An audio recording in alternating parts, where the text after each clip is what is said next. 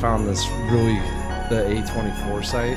Yeah. They had some good stuff on there. They got some. They got some good stuff. Uh, some of it's like a little expensive.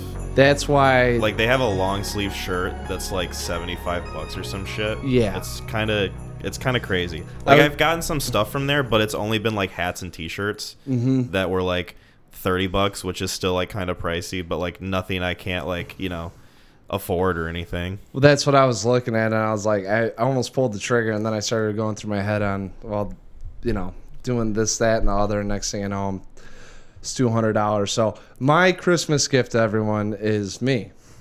Uh, well, that's the best Christmas gift of all. Yeah, jolly and cheerful. Well, hopefully, we'll find out how this episode goes. Uh, yeah, we'll we'll see. Uh, you're pretty jolly. You're pretty cheerful. You Yeah. know, Yeah, unless uh, you know it comes to someone having a heart attack during a football game, then the the cheeriness goes down. I I uplift spirits at that point. yeah, So it might not be jolly nor cheerful, but it's uplifting nonetheless. yeah. You you bring the the good Christmas vibes. Yeah. Uh, that's for sure, hundred percent. Uh, yeah. So I guess I'll intro and uh, bear with me for a second. I'm gonna try my best here. Interesting. yeah. Let's see what one you go with. Aber Spacken, La Qualnanen, Maswanen. Uh, why have you forsaken me? That's pretty close. Ooh. Uh, it's the same scene. Okay. Uh, it's the, and I probably butchered the fuck out of that. Uh, but it's where he says, "Forgive them, Father. They know not what they do." yes. Uh, Nice. which is, uh, you know, uh, uh, Jesus Christ, Yeah. probably the most important person ever, uh, being quoted at the start of our episode. So Yeah. that's a good sign. This is Kyle's best impersonation of God. That's my impersonation of someone speaking Aramaic. I Aramaic. think I think that's what it was. yeah, I, I believe so. I looked up, you know, anything I could scrape together to hopefully put that in a sentence and then butcher the fuck out of it with terrible pronunciation on my part. I, I, I'm sure there'll probably be a couple people nodding in appreciation. yeah, I, I tried to go for the authenticness, you know, much like Mel Gibson did when making the movie. You could have went with that or with the Finnish. You know, that's not Santa Claus. I thought about going with uh, rare exports, but Yeah. you know, I feel like this is going to be a very. I feel like passion might invoke a lot of discussion, There's possibility. maybe a bit more than rare exports, Yeah. but I guess we'll we'll see how that goes. Yeah. Um. So, uh, thank you guys for catching the 61st episode of the Neon Crew podcast. I'm Kyle, I'm Mac. and uh, we're here to bring you a special Christmas edition of our show, our podcast. Uh, yeah, when this episode is out, it'll be uh, December 24th, my birthday. Someone's birth. Oh, Uh, I already spoiled it. Kyle's birthday. yeah. Uh, I'll be 29, which is terrifying. Uh, I'm not ready for that in any way. All right. Wait till you're 89. Yeah, I I don't know if I can. Be closer to Jesus than ever. yeah, right. Each each day I'm closer to Jesus. That's a sign for uh, for something. So uh, I got a little bit of news. Okay. I don't necessarily want to talk about it too long because I have another thing that I want to discuss before we get into our Ooh. uh, our movies. But um, this is uh, this is something that happened today. Uh, Jonathan Majors was found guilty of uh, third degree assault and harassment of his former girlfriend.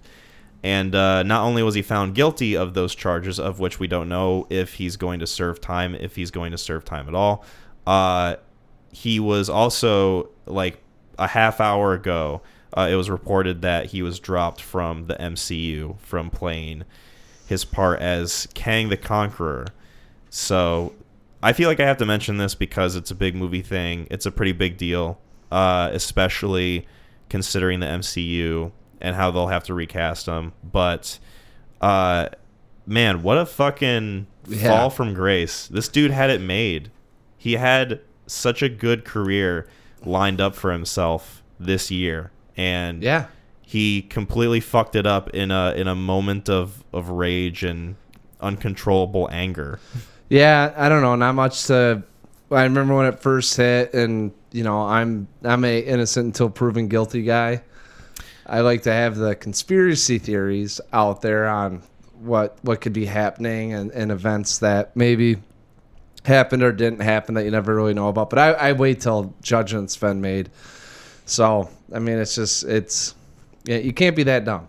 That's I think that's Yeah, I feel like if I were in his position, I would be the most careful not to fuck up my life that way because making a shit ton of money, you're in all these notable movies, you're getting leading man status basically.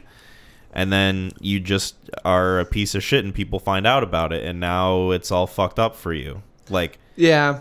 It's but that's kind of crazy. usually those are that's why I always hold off. I'm like normally that's stuff that's been going on. Mm-hmm. Like I don't think you get caught on the one time you beat your girlfriend up. You Yeah. know, not to say it's right or wrong. And what yeah, it's definitely wrong, but point being is that I feel like that this has probably been more. It's not an isolated event, so it's good that it happened. They caught him. I mean, he's got to serve what he's got to serve. So If he serves, I I doubt it. Well, like there's people who who because he's this will be technically like a first time offense for him, and also he's super fucking rich. Well, that's what I'm saying. I mean, he'll pay his, but he's done with acting. Like, there, no one's gonna touch him now. Yeah, and if he ever acts, it's gonna be in like straight to DVD garbage like Steven Seagal puts out, probably. Did that? That what happened to Seagal too? uh, no, he's just fucking lame. Oh, sorry to associate you with Jonathan Major, Steven. well, nobody wants Um, to associate with Steven Seagal because he's like a pro Russian guy who like who says like, "Oh, Putin's not that bad of a guy. I've met him a bunch of times and he like he's kind of an asshole to work with. He Yeah. never wants to do scenes where he's like actually doing action scenes. He's just sitting down the entire time." Yeah, that his was more of like a gradual like, "Oh, uh, people are finding out I'm a piece of shit." Dissension. Yeah. Yeah. Jonathan Majors was kind of like smacking into a brick wall, you know? Yeah. I mean, that. Hopefully, no pun intended. Um. Ooh, yeah. Yeah. No. Oh. I mean, it's it's hey, it's what it is. I mean, the guy he's getting what he gets, and you know, um, it's kind of. I find it humorous with not the situation, but MCU with what's going on now because now they've got to pivot and they've been kind of living in the limelight of producing like subpar films recently, outside of like Guardians. That's one way to put it, living in the limelight, but you're not wrong. I mean, it's true. Like they, they, you know, every. I think people, you get to a certain point where you just get lazy with what's going on, and because you monopolized uh, the the MCU with the superheroes, it's hard for anyone to touch that to get creative rights on anything else. yeah. Everything that gets produced, Especially when you're Disney and you're buying Fox, so now you have all those properties. that's what you know. So they're they're cornering the market with the superheroes, and all of a sudden you're having this big blow that's coming their way with. And I, who's to say what they do? But um, I think that they, this is one of the events that get to take place that kind of knock them off their throne a little bit. It's unfortunate that the DCU sucks.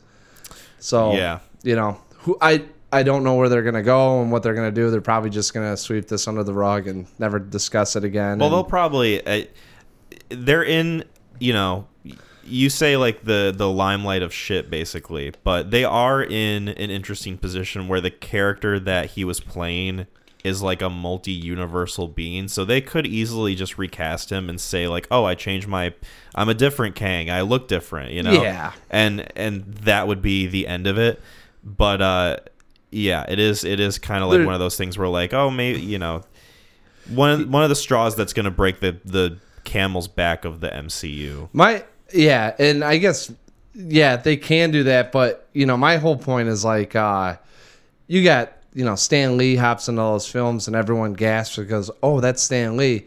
You know, they're gonna anytime they had a whole uh, whatever you want to call it timeline set up with with Kong, everyone's gonna go, oh, that was Jonathan Majors. Do you remember what happened? Like Yeah. it, it, it just it's a it's an interesting spot for them to be in, and they it's not like they had you know two sequels built up where it's like, hey, we thought we could make this a franchise. I mean, if you remember, Thanos was in what eight nine of those films before they actually got to uh, Infinity War. Yeah. So I mean, like they've they've got to, and God knows if they have to wait two years now for this thing to settle, so that there's no association with majors in MCU. It's just, it's very fascinating that this happens of this magnitude because I think you we've probably seen it happen with some franchises that were getting ready to get built out, like maybe Dumbledore and Harry Potter. But that wasn't like that guy did a you know rail of coke off a prostitute and got in trouble. I mean, I think Dumbledore passed away, so they had to flip Dumbledore. Yeah, they just had to recast him because the actor died. Yeah, and it's like. You know, it's tough, but hey, you know, this is what happens, and there's some grace there. Well, like, and the MCU isn't a a stranger to recasting at all. Like, Mm. I mean, look at Terrence Howard. Granted, this was like before the MCU really took off as like a huge. you're talking universe. like a like a supplementary role. true. like this Yeah. isn't like this is the face of the villain that we're putting out there that's going to be in Right. every movie going He was forward. supposed to be Thanos in this next phase of whatever multiverse bullshit they were cooking up for us. Right. But uh, yeah, I, I mean, we'll see where it goes from here. Uh, it certainly doesn't help that movies like The Marvels is doing poorly, also just in terms of box office. Dude, they've That was a gotten lazy. There's bomb. nothing. They lost their visionary guy. They're trying to just replicate exactly what he did, and they're in a really good spot where there's no competition. So they're getting lazy, and the producers are probably taking over all of the creative liberties that, you know, like who was um what was his name um that came out with the timeline the you know the um Josh Whedon. Oh, are you talking about Kevin Feige? Yeah, yeah, he's the one that did. He had the whole vision, and he probably had like, "Hey, this is what we need to have." Outside of that, have fun with it. Mm-hmm. And now the producers are getting into it, and they're trying to say, "Hey, we've got to really market this along with our, you know, whatever sales that are going on outside of here with our ancillary product line going on, and we got to make sure that we're doing this, that." And you just see probably a lot of people checked out making these films because they have no say in it whatsoever and there's really like no probably lean on hey you're the strongest person in the universe you're just going to go against someone and they're going to find a very little weakness that you have and we got to string it out for two hours and you'll overcome it and save the well we're getting past universes now you're going to save the whole whatever the fuck it is You're gonna save the multiverse. yeah baby. yeah how about that Yeah. Uh, speaking of multiverses, uh, there's one more thing I want to touch on before we get into the movie discussions. okay Uh, you know, it being the end of the year, I figured it might be kind of fun if we talk about some upcoming 2024 movies we're looking forward to seeing. yeah we can't i, th- I think this will be more of your brunt of the show i I've got a page pulled up that Okay. has a list of films. So I you can give like me what you're through- excited i'll give you a yay or nay on it Okay, I'll just give you what I'm looking forward to then. okay Uh, so scrolling through this immediately, Dune Part Two, Yay. which would have come out this year had it not been delayed. Thank you, uh, actors and writers strikes for that. Um, even though I know it was a good thing, and I'm glad you got the deals that you got. Uh, there is uh, Mickey 17, which I'm really looking forward to, uh, directed by Bong Joon Ho, and it's gonna have Robert Pattinson, Mark Ruffalo, and Steven Yeun in it, and it's a sci-fi film. Ooh.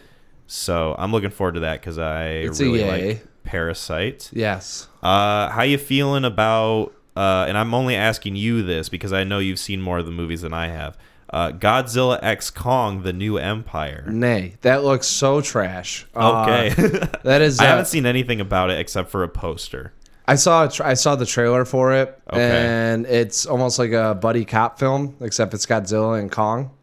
Interesting. Yeah, it's really they're watering. Which one's these- the uptight one, and then which one's the like Daredevil one? I'm gonna guess uptight one's Godzilla and Daredevil's more Kong. Kong Yeah. kind of feels like he has a little bit more leeway with his agility. Con- yeah, yeah. Godzilla would be like the older one, so he Oh yeah, he'd be like too old for this shit. yeah. Hey hey, thing. don't you're moving too fast for me, buddy. I want to see. So I want to see like a big budget CGI action flick of those two as buddy cop movies. Except I want them to put sunglasses on King Kong and like a an ill fitting tie on Godzilla. yes, And like have it be like play it super seriously, but just like have them wear those. He's got to walk time. through. So yeah, I don't know how Kong gets the glasses. He's got to take out like a, a- you know, a thrift store or something like that. Yeah, he just like he the- pulls it off of like a statue or something. Yeah, you know, that's what I was thinking. The. Dunkin' Donuts, and then Godzilla runs through a banner, like a really big banner, and it Mm-hmm. gets kind of tangled up in it. So it's like a banner just draped down, but they make it look like a tie. but yeah, it's like in the shape of a tie. yeah, yeah. yeah. They should hire us to write. Oh my god, This fucking I'm movie. telling you, we'd probably make just as much money. Yeah. Godzilla X Kong on the Run is what it should be called. Honestly, if you didn't say what it should be called, I would have been like, yeah, it's a fitting title for it. yeah. Uh, there's the film Challengers, which looks at the very least interesting. I'm sure you've seen images of it. It's the one where Zendaya's sitting on the bed with the two dudes. Oh yeah, they had uh, that got memed the shit out of on Twitter. Yeah, people are uh, are teasing our our tomboy over That- that. They're it- like, how how could you let Zendaya be in this movie? It looks. I saw a trailer for it. It looks somewhat interesting. It just depends on the tone they take with it. right. You know, It's I, directed by Luca Guadagnino, who did uh, Call Me by Your Name, a movie that I have not seen. yeah, I might be. That's a, it's a little too melodramatic. I haven't seen that either, but I've heard about it. It's a little. It's melodramatic. Yeah, I'm probably gonna check it out eventually because I've heard really good things about Call Me by Your Name. Yeah. But uh, that will be interesting. Also, challengers. This one I'm kind of really looking forward to from a filmmaker that I'm not like a huge fan of, but all of his movies I've at least enjoyed on some level, uh, except for maybe Men, and that's Alex Garland's Civil War. About the Civil War. No, it's so it's a modern setting, but it's if the United States went into a civil war.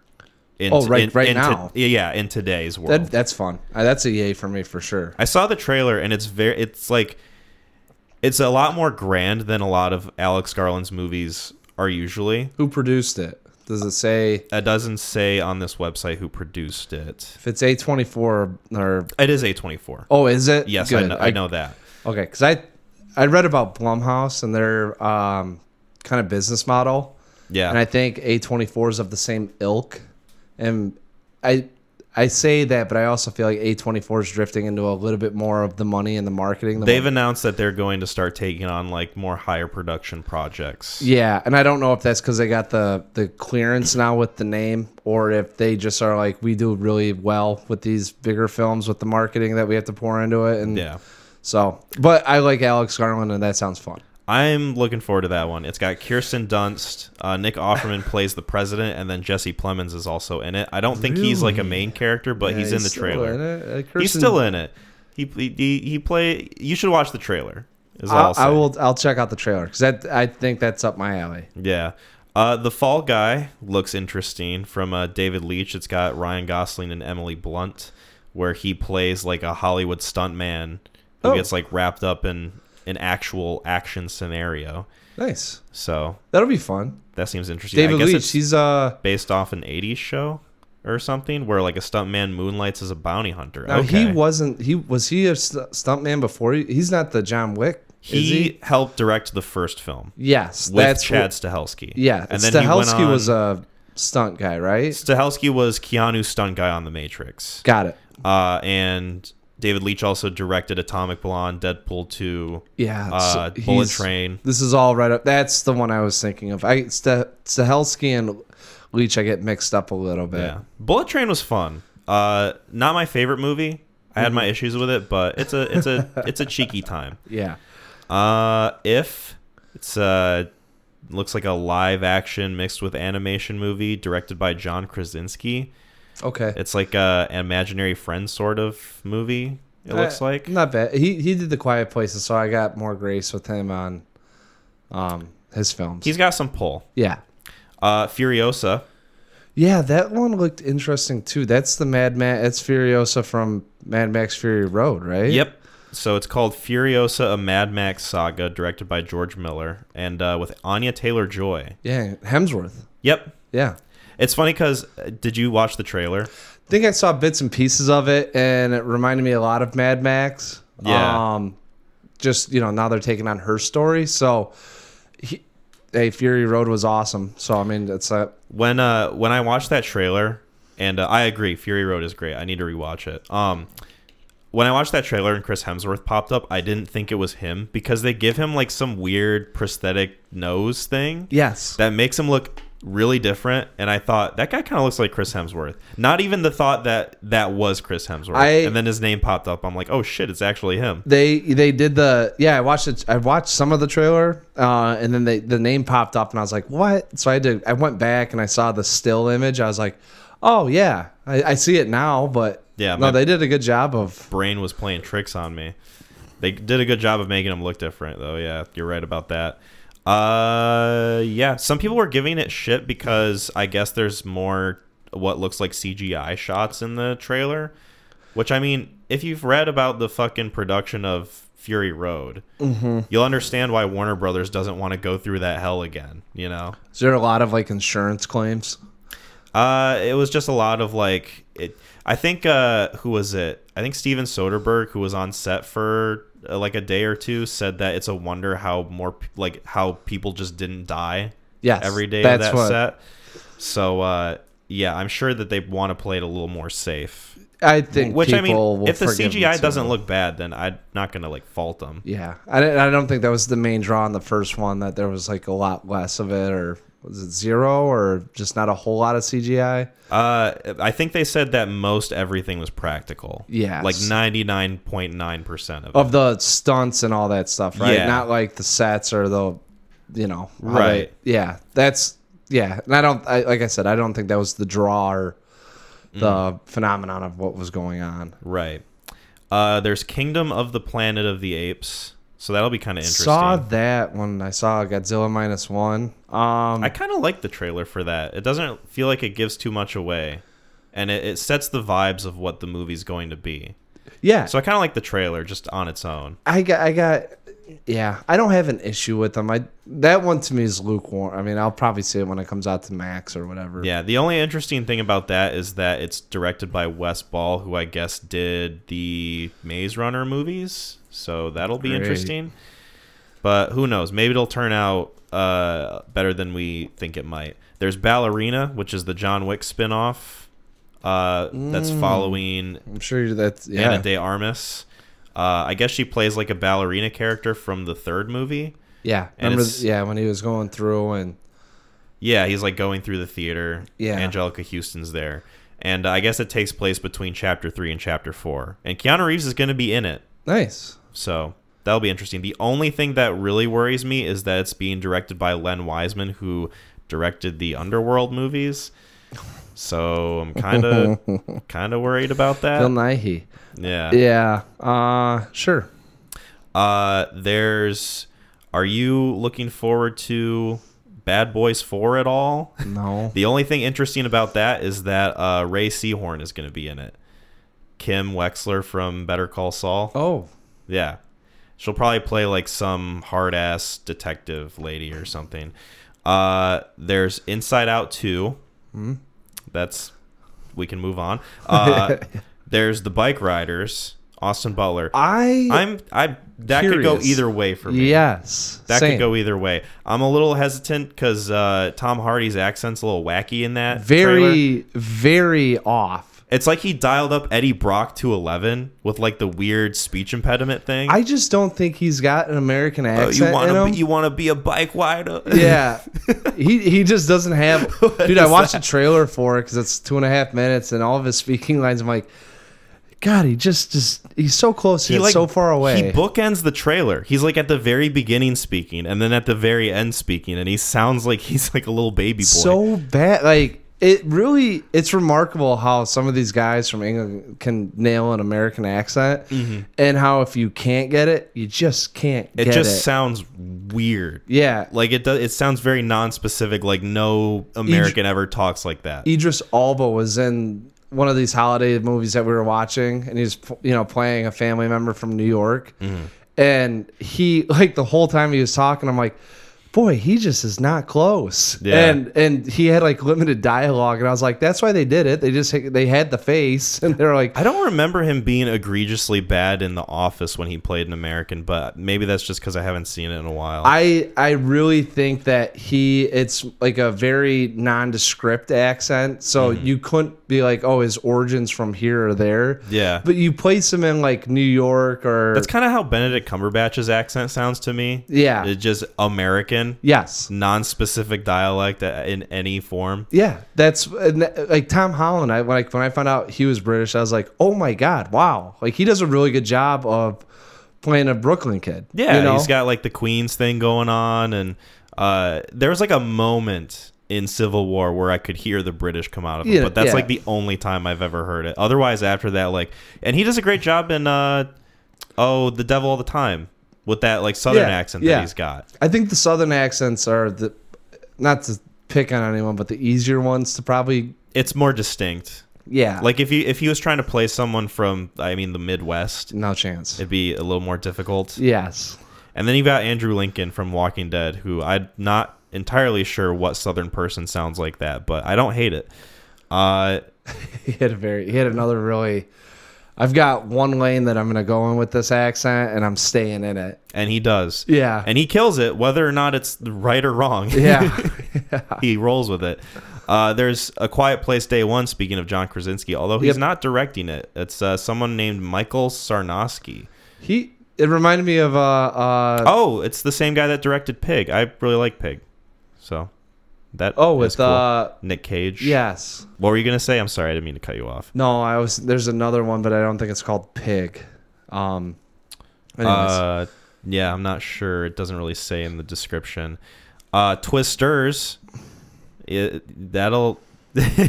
Matt gave me a look that told me I'm to move really just tired of them digging up old shit and trying to Wait, you don't like them reviving uh, corpses of classic movies past? no You're not a fan of that? No, I just we'll see. I like I said, I try to I try to stay away from as far of being biased about it as I can. But it's hard. It is, and so you go. I'm gonna try to go with a clean slate, but it's probably gonna be at a minus one. Where if I was just really pissed, it'd be at a minus five, and I won't give it a chance. I, I the movies that do that, like you, you've been pleasantly surprised, so you want to give them a chance. Like you walk into something, and be like, I'm not gonna like it. You probably won't like it, you know. Right.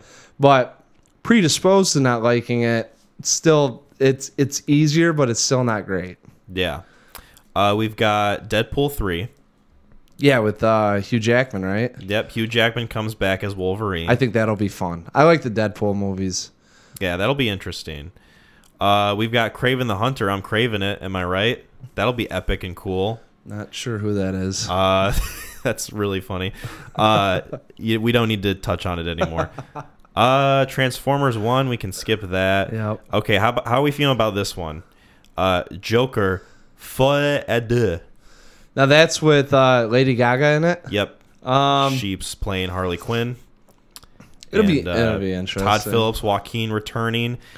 Uh, I guess there's going to be a more musical aspect to this. When I think uh, I first talked about it, I was not very favorable of that piece of news, but I'm curious where they'll go with it. So, Todd Phillips is doing it. yep, yep, See he's the- returning. Uh, I mean, the only other notable thing he's really done is the Hangover movies. Yeah. What else? Yeah. I can't think of any other thing that he might have done. I, I'm getting mixed up with someone, so I don't want to sit here and linger on it. Okay. Uh, we got Venom 3. Venom, Venom. Get him, get him. Yeah. With Tom Hardy doing Another- another, nondescript accent. I really, they're the the. You know who I feel bad for the most? The age groups between 14 and 18 nowadays. Because they love Venom too much? No, it's because when I was a kid, those PG 13 movies were always on the cusp between R and 13. Oh, yeah. So, like, there was a little bit more content and thematical. It's a little bit edgier. Like yeah. you can get away with a little more stuff. Now it's like, oh, cool. He's eating people off screen, and that's what we're getting. Dude, unless it's like, re- un- unless it's rated R, these PG 13 movies, like, if you're a 16 year old kid and you want to see something that, you know, maybe put some hair on your chest or make you think, it's just not happening. Well, that's what uh, it, it felt like. Kind of that's what they were trying to get across with the fucking Kraven trailer. The because Sure. he's a Spider-Man character that's going to be in that universe, I guess. And they that movie's rated R, and they're like, this movie's going to be like Venom, except it's R-rated. And like you see him bite some guy's nose off, and he like shoots someone with a crossbow. It's like, okay, Yeah, this like, still is going to be bad. you know what I liked? I liked Logan. Like I liked the movies that like, hey, we're gonna really go into this. Like if we could actually show him with his claws mm-hmm. taking people out, that to me is fun. yeah, And you know, I mean, the the limited story that you get is fun. When you try to jam pack a rated R movie with all this shit going on with it, and just like, hey, we're gonna fill all the boring points with just nonsensical violence, it's still dumb. yeah. Uh, there's a few more that I'm going to touch on. I'm going to go through them really quickly because we do have to get to our movies we're going to talk about. We got Lord of the Rings: The War of the Rohirrim, which I guess is a movie. Uh, It's got Miranda Otto in it. Okay, so that's interesting because she was uh, Eowyn in the original trilogy. Okay. So I guess there's going to be a continuity there. Uh, directed by Kenji Kamiyama. Hmm. Don't really know who that is or what he's directed. Uh, Mufasa, the Lion King. That'll be a nice Disney cash grab. Uh, live action, air quotes, live action Mm. prequel. Uh, Sonic the Hedgehog 3. I still need to watch the second one. That's right up your you and Preston's alley. I know, right? You haven't seen the second one yet? wow. Uh, no, I haven't. Sorry, that was my Sonic impersonation. I saw this. out. I saw the second one in theaters with P. I haven't seen the first one. I think it's on Amazon, so I could probably check it out. Fairly certain it is. I, I stumbled across it the other day and, and stopped. I was like, oh, I saw this movie, and then just kept going through movies. And then the last one that really is interesting to me because I love this guy, uh, Nosferatu from Robert Eggers. Yeah. I'm excited for that one. I've Yeah. really enjoyed pretty much all of his movies, all three of them. Is it the is it the actual story of Nosferatu, or is it like the making of like? Uh, so I'll read this sentence. This Okay. remake of the classic 1922 vampire film of the same name looks to follow a similar plot, centering on a young woman, Lily Rose Depp, and the vampire, Bill Skarsgård, who is infatuated with her. Interesting. Oh, uh, that yeah. Be along the, uh, similar lines, just you know, I updated visuals and a new creative take on it. People sway me on whether I see that or not in theaters. That would be one that's when I go to theaters, I just like to be entertained. Right? You know, the Are you not entertained? Oh, uh, Gladiator Two was one that I skipped over, but we already talked about that in the Ridley Scott episode. yeah, Uh, and that was pretty much it. Otherwise, everything else is TBD. Cool. Like uh, Beyond the Spider Verse, there's no like specific date for that yet. It's supposed to be March of next year, but that ain't fucking happening. Um, so yeah, cool. Nice. Speaking of movies, uh, we watched a movie called Rare Exports, Yes. A Christmas Tale. And uh, that was one you kind of paired with Passion of the Christ. Yeah, Uh, we you know, had, in the uh, spirit of Christmas. We had to talk about a Christmas movie, so uh, I'll let you pull up some info on that. I was about to say, you know, it's we. There's two different kind of vibes that we're getting with the Christmas theme here, but uh Christmas related nonetheless. Funny enough, also both uh, foreign language films. Yeah, Technically, it, truly. It, which is funny because I went to put the subtitles on this and like it didn't give me the option on Peacock, and same here. I was like, okay, if I remember this right, they speak in Finnish. I thought to myself, "Am I really gonna have to like figure out what's happening in this movie without That- subtitles?" I did the same. I was doing the same things. I, I've seen it once before, and I'm like, I know that I've read. I was reading the the dialogue going on. What is happening? And then, Mm-hmm. you know, because it starts out with them. They're speaking in American, and I'm like, uh, did they dub this whole movie? And Right. then you know it goes into their stuff. So, uh, Rare Exports created in 2010, uh, directed by Jalmari Helander. Uh, also written by him, and I think you said it's based on the short films that he created with the actors. Yeah, so two out of the three main dudes in Yeah. it, the adults, are also in this movie. I think the only one that's different is the guy, like the blonde guy with the long hair. Yeah, they yeah they they're like we can actually pay like one actor now. I think, yeah, they they got a different guy for the feature film, but he's in the first two, uh, Speaking of recasting, or another guy's in the first two. Yeah, um, yeah. So I don't want to go through the names because none of these guys you'd recognize from any other films. except uh, maybe Sisu if you watched that, also from this director. Uh, the main guy in this, uh, Oh. Jorma Tom- Tommila. Is that the Sisu's the action adventure where the guy Yep. takes out the Nazis? Yep, Okay, I want to see that. same director, same actor. Uh, so I've seen it. I can talk about it a little bit after we get into it. Um, yeah, so this is a movie based on. Um, well, I'll just read the description. In the depths of the mountains of something, uh, 486 meters deep, lies the closest ever guarded secret of Christmas. The time has come to dig it up. Uh, so. Well, It, essentially, what it is is people discover Santa Claus, but it's not the jolly old Saint Nick that we know and have come to love and care for. Um, they find out what Santa Claus really is. So this this little kid goes through, and it starts out with them seeing them digging up Santa with the explosions, not necessarily actually witnessing the whole um, dig up procedure of grabbing him, but at you know the explosions, and they go through, and the kid starts reading about it and recognizing, oh, this is not good. Um, one of the most books I've ever seen read by a little kid in a movie uh, over the Yeah, course of room 12 is just hours. littered with literature. I was wondering where he got it from. That was one of the not Yeah, because there's no other building within like a 400 mile radius. yeah you can't it's not to nitpick at plot points but like I thought he was in a library and then that's just him in his room reading these books I was like okay this He already had books about Santa at standby. yeah. several hundred He's been waiting for the day he could like really break out into research mode. Yeah, so he uh he he, he gets a little bit nervous. and He starts setting up not traps, but just kind of like ways to observe to see if he's getting fouled and and whatnot. And uh, we go down the rabbit hole of uh, his dad and his dad's buddies are the people of the town of twenty six. Um, Yeah. not a lot of people, right? There's like 14 people in this whole town. Surprisingly, a lot of kids though. Um, Right. A, a, a basket full, you could say. Yeah. Uh, yeah, and that, that that that's where we get to, and uh, yeah. So, I had seen this, heard about it once before. Um, I've never been able to talk about it, uh, and uh, here we are. Here we are.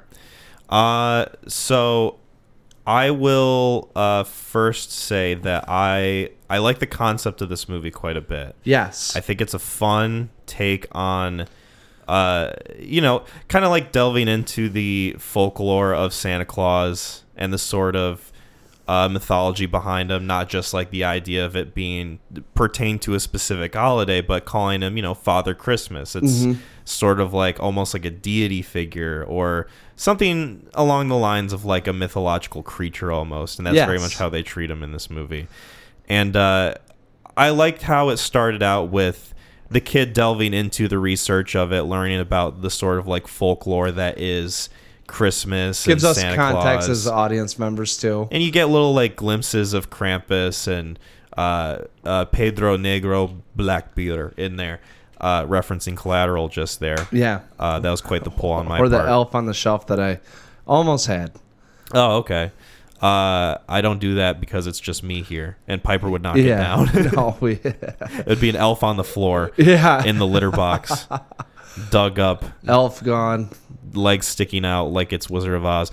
Um, so I like how it starts off like that. That being said, I really had a hard time enjoying this movie. Really. I I really couldn't get into it all that much. It kind of lost me. It kind Really? it kind of lost me about I would say halfway through. And I'm not entirely sure if it's because to me this movie has such a mixed tone and it doesn't really feel like it's So, I think one of the obvious examples I can compare this movie to is Troll Hunter, a movie that we've Yes. talked about on here. That's- very similar vibe, Yes. very kind of, you know, similar ilk, lower budget, uh, high concept, Mm-hmm. uh, genre movie. Where that movie to me, I really enjoy because uh, it's playing it super serious when it's a very ridiculous situation. It they're playing it like it's sort of like a horror movie almost, but they're they're trolls. Yes. There's something that's very much, you know, not within the concept of reality that we have to deal with in everyday life. And so the fact that they're dealing with it is just kind of inherently silly, but I like how it's juxtaposed with the very serious tone. Mm-hmm. Like characters die in that movie and it's Yes. framed like in a very serious way. This movie I to me it felt like they were kind of going for that at points, but then at other points they were treating it more so like a comedy where you know, and obviously it's about like them capturing Santa Clauses and shipping them off to people so that they can be Santas in malls, I'm assuming, you know, whatever. Suspension of disbelief is kind of a hard feat to, to think about when Yeah. just thinking about this movie in general. But at the same time, I like the sort of grounded logic that Troll Hunter had, and it felt like this one was just kind of all over the place with what was being taken seriously and what wasn't, if that makes any amount of sense. No, I agree. The saying, um, so the first time I had seen it, it was, uh, it, it's, a, it's a fun movie, um, to some extent. So I'm guessing you have to kind of, you have to sit there and go with it. Um, but definitely the tone of the film and some of the, the risks that they decide not to take felt like a missed opportunity. Right. Another good, uh, comparison is, um, Attack the Block Yes. where there's a lot there's a lot that they're playing with that they just don't dive into that could have made it a lot more fun. Like I, I got, I kind of forgot about the the you know they they capture one of the Santa Claus or the you know they think they have Santa Claus and it turns out it's just an elf and then they actually discover the real Santa Claus and they don't do anything with it. You know, Like- no, and th- to me, this movie feels, and I didn't mean to cut you off. I'm no, sorry. you're good. Keep going. Uh, got- this movie to me feels like it has only two acts in it. The first act, them being dealing with the Santa Claus in the fucking like weird warehouse thing that they've got or Yep. whatever, like the the shed, this big like meat locker that his dad works out of, and then the second act being dealing with the horde of elves with like the big i guess he's supposed to be santa in the ice block with the kids being Yeah. trapped in like all these sacks and everything they're gonna feed them. it feels like this movie like you said could have gone in a lot more different places with it and like if it had just like more to it i probably would have liked it more also but I think the 80 minute runtime has something to do with it. it felt it felt very restricted in that way The the budget constraints that they had probably. And i could tell you know Yeah. obviously the- and it didn't really bother me too much in troll hunter especially the way they used like night vision and how it was framed like a documentary and everything Yeah. it kind of was meant to look a little shitty Yeah. This one is very much framed like a narrative film where you're observing these characters from an objective point of view and you're experiencing it like a typical movie, so the special effects kind of stand out more to me as being a little shittier. Yeah, oh yeah. They're it once you get to the once they discover the real Santa or Father Christmas, Mm-hmm. and they they start going through with the helicopter and whatnot. It's yeah, And I like like I said, I love some of the concepts and I like the ideas they bring forth. It's just like you said, none of it I shouldn't say none of it, but a lot of it doesn't really feel fully realized to me. no, and they. I think one of the things that they do, uh, you know, and in, in some monster flicks is when you get like one of the minions that come out and you think that's the ultimate terror. And then you find out, no, it's not really, that's not the one. And you, The boss has a second health bar in the video game. Yeah, like you want to you want to get like oh let's let's realize that terror then, and they don't they don't really capture it or highlight it, and then it makes it seem a little cartoony or campy with the one the elf that they do capture, and it's you never get the sense of dread. No, it doesn't feel like there's a lot of weight to a lot of the things that happen in this movie. Like you know what happens if the if the Santa gets out. You know, like that thing. Like when Yeah. you're looking at it, you're like, oh, that could be a problem. But they never. There's never any point where you feel like there's a race against time to say like they get the heating out, they stop it from melting. no, and it's kind of meandering at points too. And really, the only sort of things of consequence that happen in this movie are a few like nameless jobbers die. Yeah, I mean And it's the people on it. the it's the people on the uh, on the job site Yeah, that go against the rules that one of the guys laid out to do, and you can s- you know they they the guy scoffs at it, and you're like, well, their fate sealed. Mm-hmm.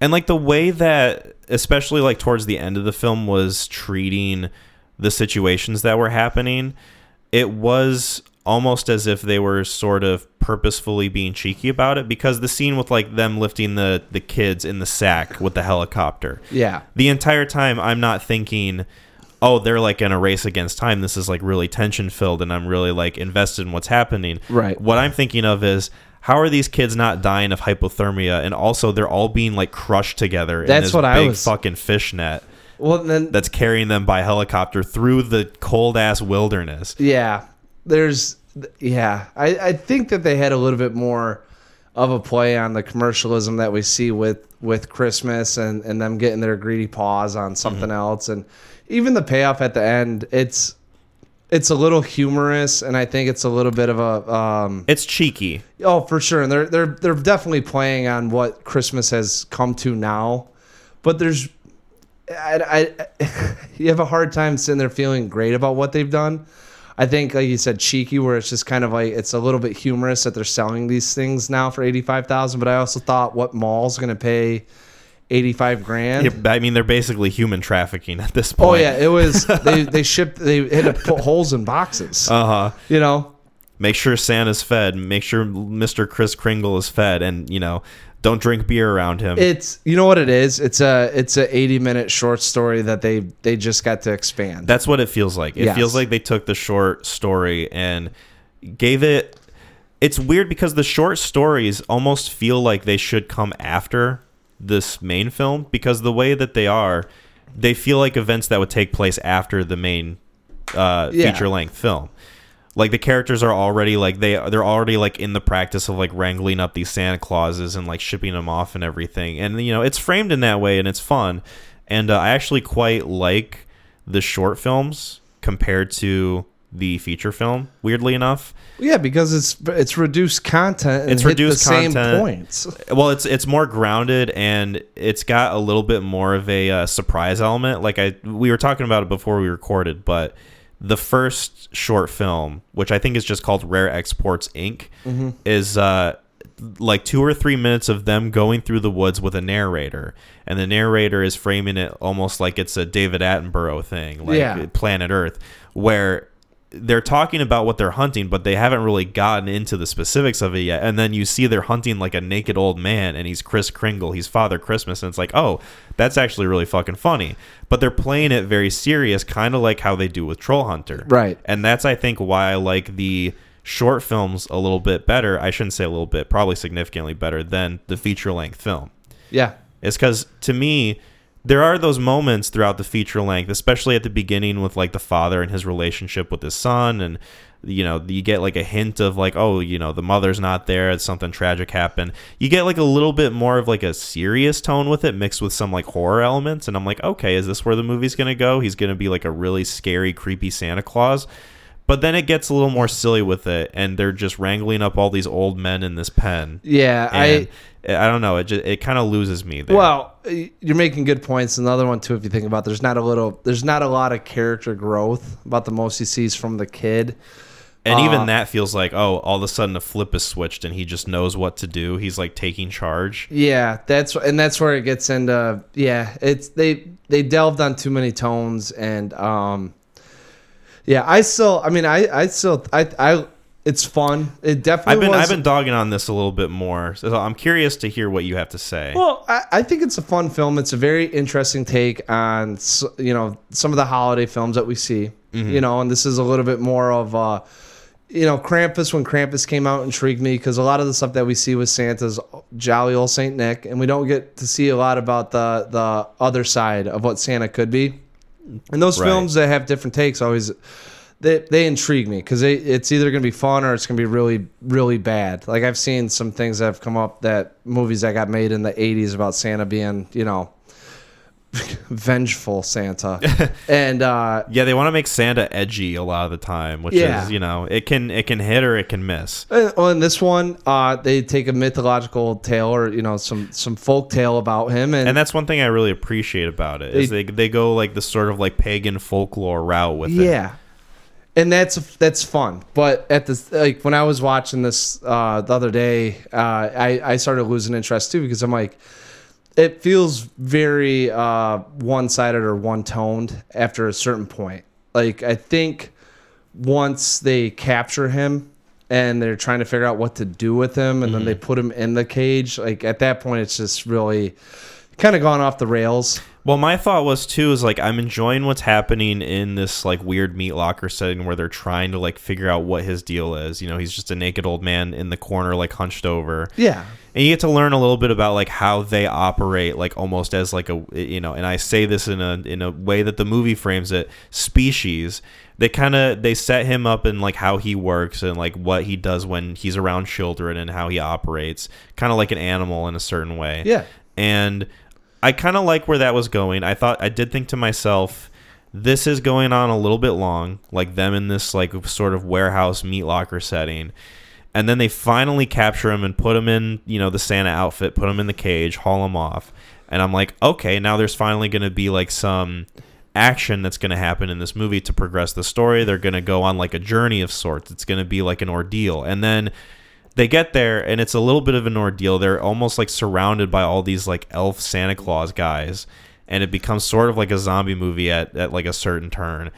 And then they're in the warehouse and they see the big ice block with like the horns in it, and that's supposed to be, you know, Father Christmas. And it's like, okay, so now what? And then it just kind of lingers No, for a bit. I, Maybe not lingers, but like it doesn't feel like it too goes soon. anywhere. They don't go anywhere with it. Yeah. it's just all of a sudden we've we the. I don't want to say, and I don't want to misspeak, but I mean, like you get to the climax of this thing, and all of a sudden it's done within two minutes. Hmm. Like the kid all of a sudden knows how, like, what to do and lure the elves, and and the guy can fly a helicopter, and they strip the radiators. he manages to not hit any of the trees while he's carrying all the kids. just like all of a sudden it just got to be like oh that seemed like a very easy quick solution for this thing that you've got all these demonic santas or elves sitting here they could have like you know they're coming down on the on the warehouse they're getting in like they're shooting these things you know like they could have taken a lot of different routes. Santa starts melting quicker than what they can do. He like the bombs get melted away, so mm-hmm. they can't blow it up. yeah. All of a sudden, this thing, and then hey, we've got to take out the l You know, it.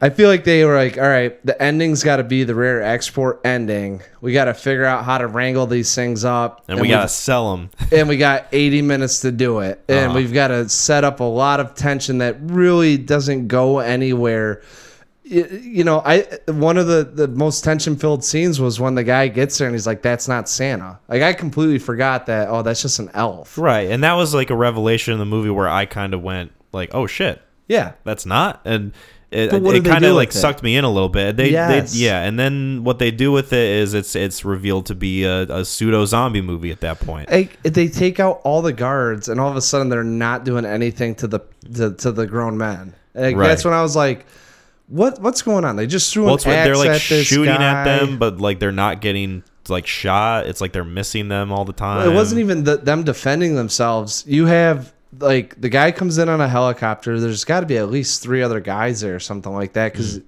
and for whatever reason they take out the people that were on the helicopter, but not the, the you know the characters themselves. Yeah, And there's no real sense of dread or sense of oh their lives are you know and like the closest you get is you see all the radiators that came back on why they were stealing the heat and then they just start taking them out and dislodging them Mm-hmm. And it's like oh well i get they they figured that one out Yeah. you know and it yeah like think- have it have it be where you know Father Christmas, Big Devil Man, Horn Boy, uh, breaks out of the ice, and we get a li- even if it's like bad CGI, even if it looks terrible, have fun with it. yes have have have at it you know have a day make it so that it feels like it has some sort of finality to it because then they just lead all the old men to the pen and they lock it up and it's like that's it and We they got save 'em. the kids what are we gonna do it's like oh here we're gonna have a really fun turn with it right you know, let's commercialize Christmas and do what everyone has always talked about doing about making money off Santa. We'll just actually present Santa to them,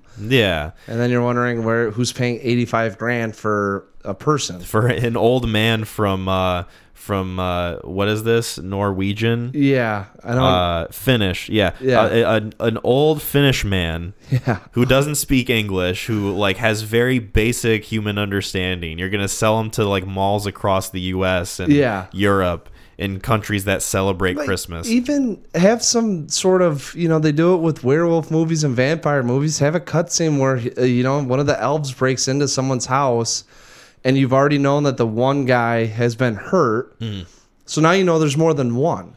Yeah. You know, like, and so then you're like, wait, is that Santa? Who's this other guy? Is there more care? Like, there's just nothing. They just go, oh, he's been taken. So you're kind of just thinking, oh, this guy got every kid, or what's?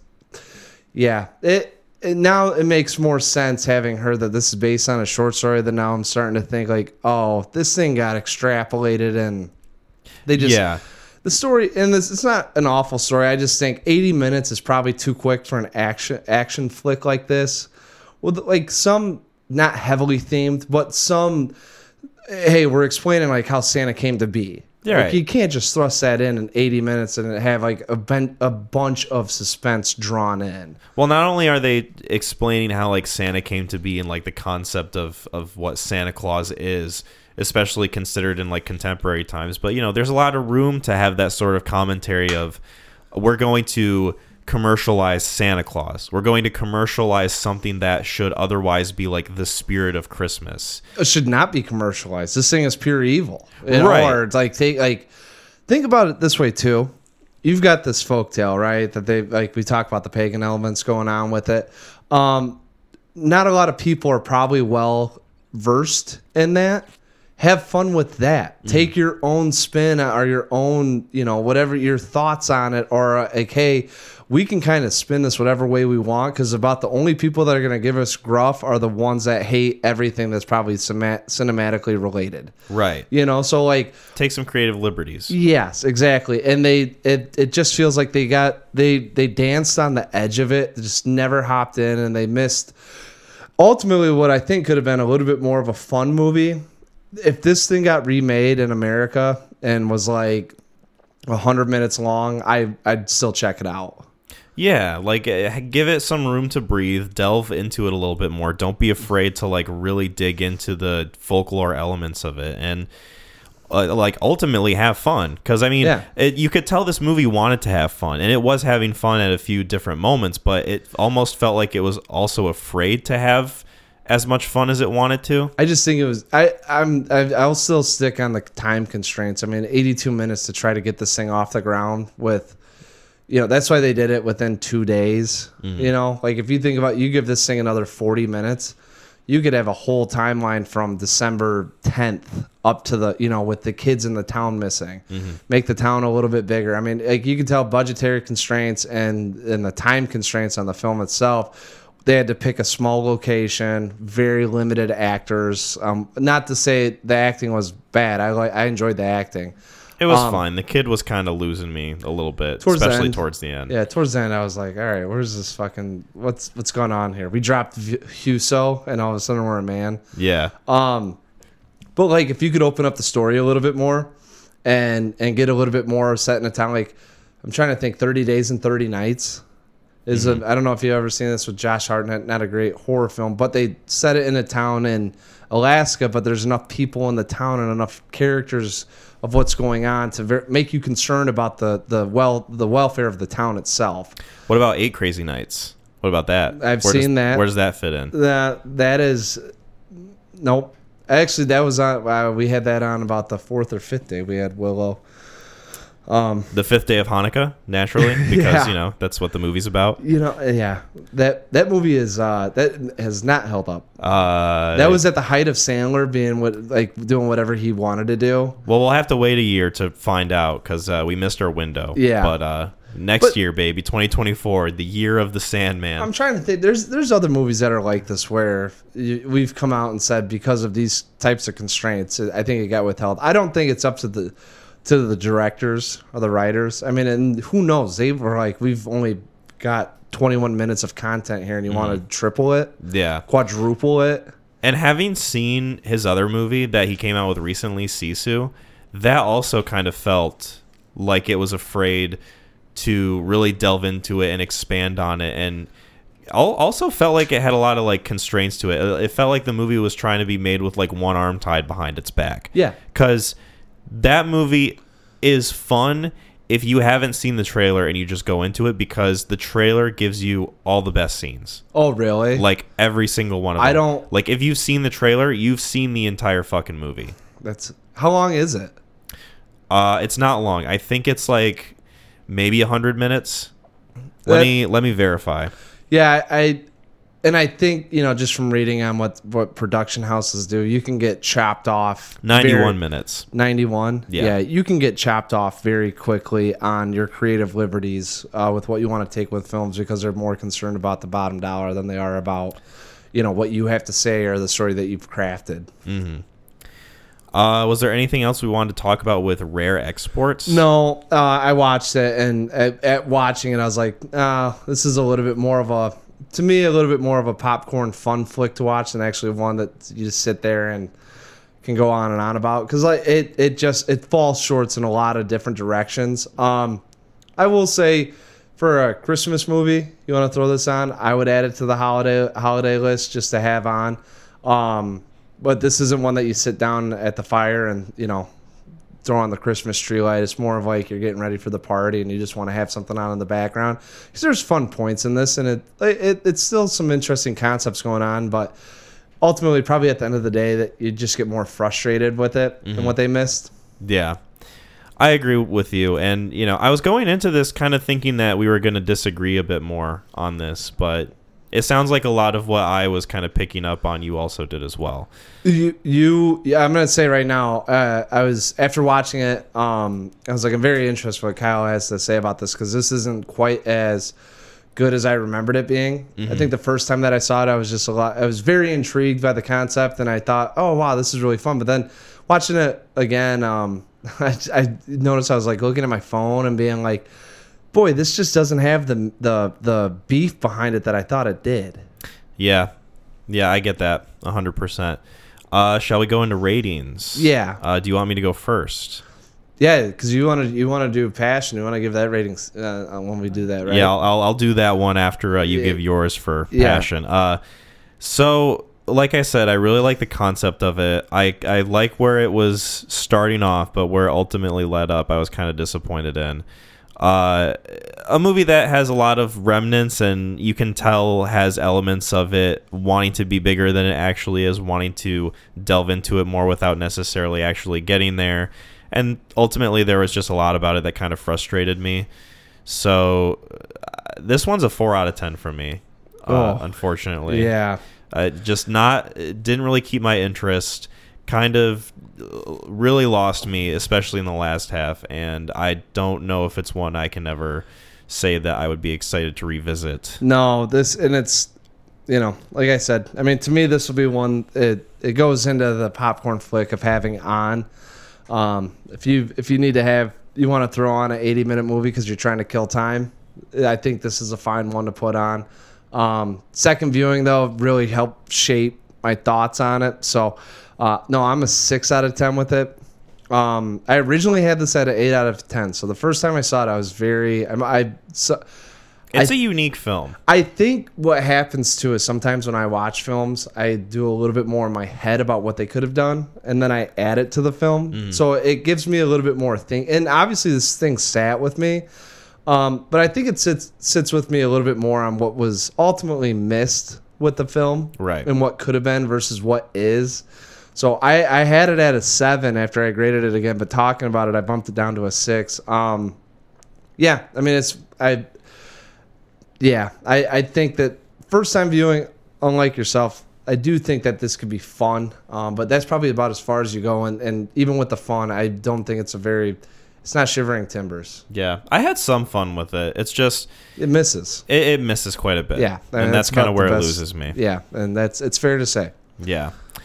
Speaking of Christmas, guess who was born on Christmas? Oh, M- m- almost me, but no, Jesus Christ. our Lord and Savior. That is right. That is right, Mac. Hallelujah. Uh, oh, joy to the what Christ is born, or whatever it is. Uh, of course, we're going to talk about the Passion of the Christ, which, you know, some could argue we maybe should have recommended this during Easter time, but, you know, whatever. I'm it's a little about lost Jesus. on his timeline. I tried watching the movie. I was going through it with Jasmine, who went to a Christian college and church all of her life, and she had a hard time kind of very, you know, the elemental plot or not plot, but you know, just the whole stuff with what was going on with our um, with our Lord and Savior. And I'm not a big religious guy, so uh, all the, this movie was new to me. Also, I'm going to throw this in here right now. Uh, neither of us are looking to offend anybody's faith or beliefs. No, when God, we're going no. to talk about this movie. We're just going to talk about this as a movie. We're probably going to touch on some Christian concepts, obviously, but Yeah, yeah. we're gonna we're gonna grade this as much as we can from a narrative perspective, This is cinematically speaking. and probably from you know what the intentions of uh, uh, Sir Mel Gibson were while uh, in production for this film. Yeah. But that's the furthest we're going to go from it. We're not looking to like make enemies with anybody listening. Uh, we're not looking to uh, talk smack about your beliefs. So Yeah. we, I just want to throw that out there right now. good disclaimer. Yes. Uh, that being said, I can uh, describe this film. Uh, you know, a tale as old as time, quite literally.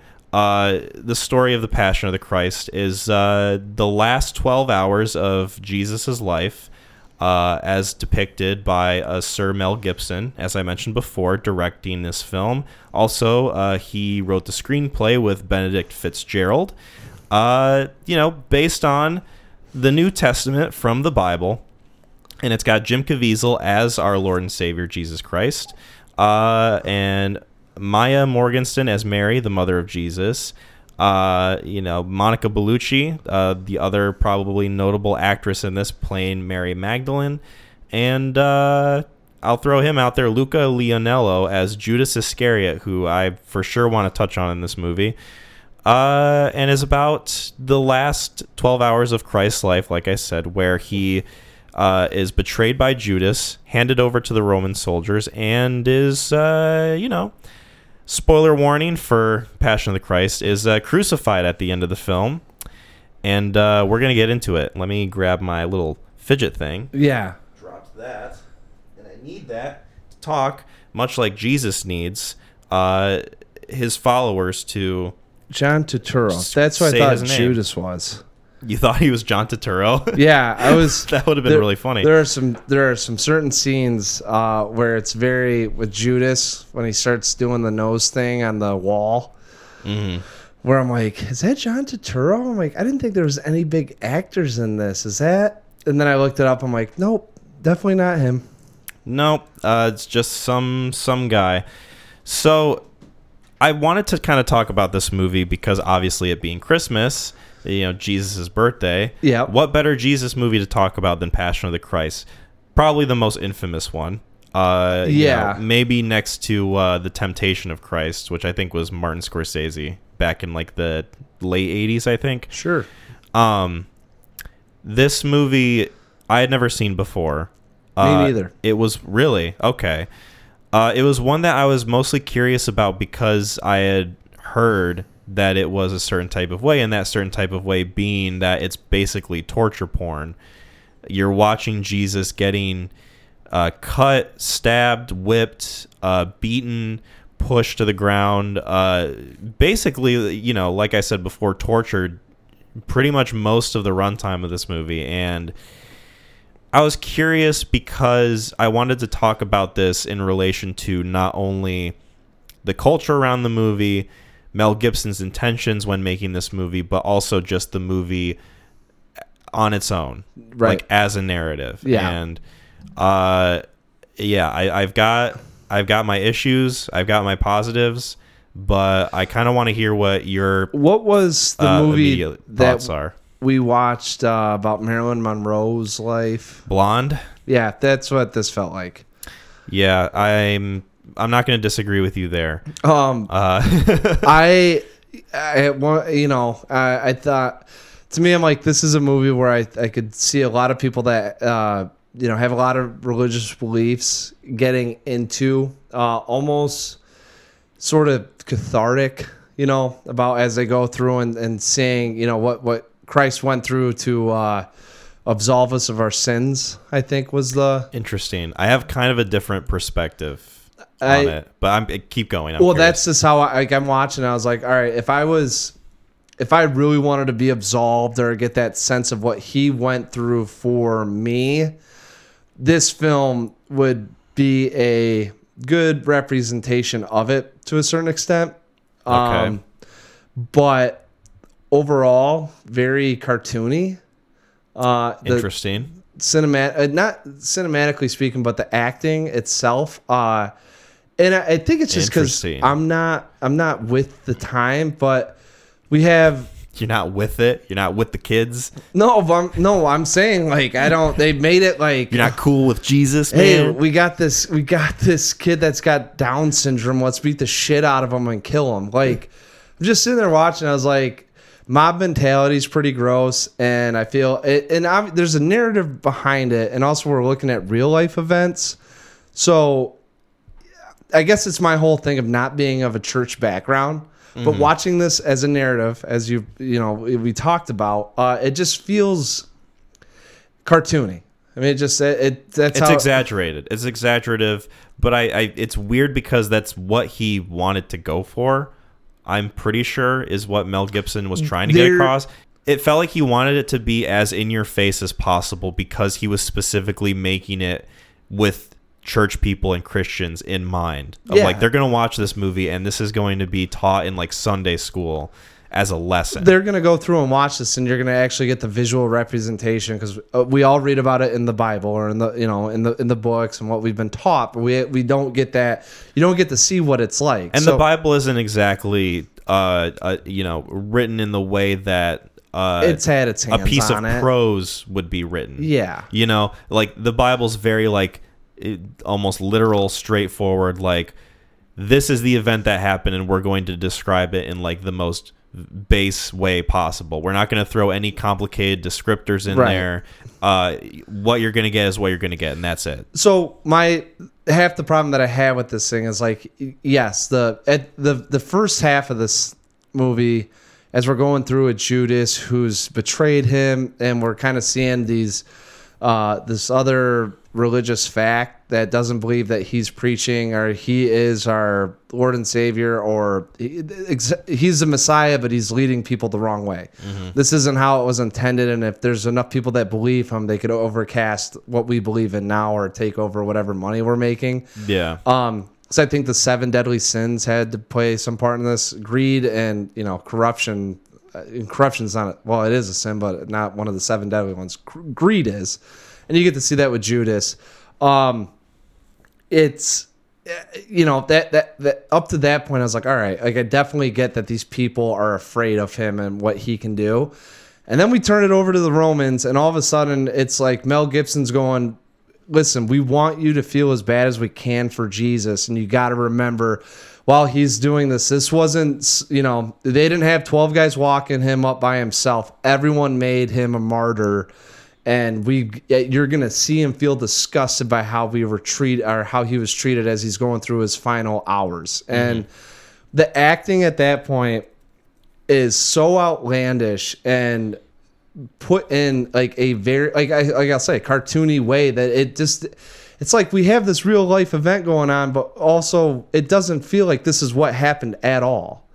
Right, like the the characters that are torturing him feel like borderline cartoonishly evil, and I was especially Yeah. thinking about that during the scene, like his first like big torture scene where they're like whipping the shit out of him with those like chains or whatever. Yeah. uh, I definitely got that sense. I don't know. I guess I was more so thinking about the acting in terms of Jim Caviezel himself, because I mean he's he's the star, he's Jesus in this film, It's the same thing and I didn't. I, Marilyn Monroe did. Right. It's it's one of those things where like I don't think I could say he gave a bad performance because he's doing what he's being called for. It's just, you know, obviously with a character like this and a story like this, there's not going to be much room for like nuance or, you know, uh subtle performance in any way. No. It's just going to be like him being tortured the entire time and him being good at portraying someone who's getting tortured. Yes, it there's there's two rooms that you're in. You got a six by six room and you got an eighteen by eighteen room. Obviously, there's gonna be more happening in the eighteen by eighteen room. Yeah. you know, and that's it, he had his. Hate to keep bringing up constraints, but this is where you're kind of the box that you're living in. Now, when he did have his speaking Well, lines, how much creative liberty did Mel Gibson let him have with playing Jesus Christ himself? Is my question. Well, it's hey, you're going through the t- final 12 hours. I just need you to look really beat up and just And taking the shit on. like scream and cry maybe a few times. and you know i but like when he's in pain and and given his out some of those the dialogue like i mean it i felt like he did a good job when it hit like when he needed it to hit it right, definitely it hit, hit. the marks, and I mean, you know, I'm not a language expert or anything, but it is impressive how they incorporated, Yes. uh, you know, the Hebrew language and Aramaic, which you know I so lovingly butchered earlier in the episode. It's impressive how they not only incorporate that, but how they portray it with such confidence and how they act it out. I, I i feel like there's as you're watching this as he's going through the streets of nazareth um i believe that's where he was or he's jesus from nazareth i don't know where Jesus is from Nazareth. I don't remember where they, they take him to uh, where he gets crucified. He's a governor, and yeah, and I, everyone here like this is like nails on a chalkboard. if you're Yeah. They're- yeah, they're, we're gonna get like, uh, actually, in the book, it was like this. Yeah, like we're gonna get comic book nerd equivalent of like Christians. You'll you'll have to forgive us. At least Forgive me, us yeah. like Jesus Kyle went to church, so you know he's got he's got at least four years under his belt. Hey, take sh- me to church. yeah. Um, so you got you got like I, I feel like as he's going through the streets and there's like no dialogue and we're just beating him up and everyone's throwing bread and and shit at him and these guys are laughing like, as hard as they can him. Mm-hmm. laugh and it's like there's 40 minutes of no dialogue and I'm sitting there like I you know I feel like if I was a really church going person I would be on the edge of my seat just like oh my god So I kind of want to. I'm glad you brought this up, and I kind of want to go back to your original point of if I was, you know, you said something along the lines of I felt like if I was a Christian watching this, I would feel like a sense of comfort knowing that this is what my Lord and Savior went for me. not comfort. This is actually this is I'm seeing it depicted. So like but you see, you you kind of like said there was a level of assurance, like oh, I'm saved because of what he went. no through. no no no no. What I'm saying is he died to absolve our sins, right? Like Yeah. that's the big thing. What I'm saying is you get to see what he did to absolve those sins.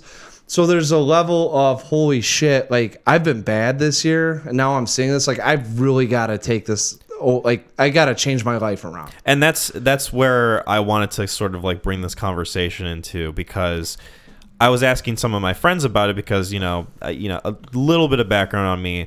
I grew up in a Christian household, uh, but we didn't really like go to church that often. And then we only started going after my grandma passed away, and even then it was very like kind of laid back, non-denominational community church. Uh, I asked uh, Gideon and Lauren, you know, Lauren who helped with our logo, and Gideon who does the music for us. Uh, shout out to them. Uh, I was asking them because they each grew up in Christian households, a little bit more so, you know, towards the going to church more regularly than I did. Right. And so I asked them about this movie, and they each had kind of a different sort of upbringing in relation to this film. Gideon was a little bit more like me, where, you know, he watched the film, but his family was a little bit more relaxed when it came to, you know, their religion. They weren't necessarily like the most strict.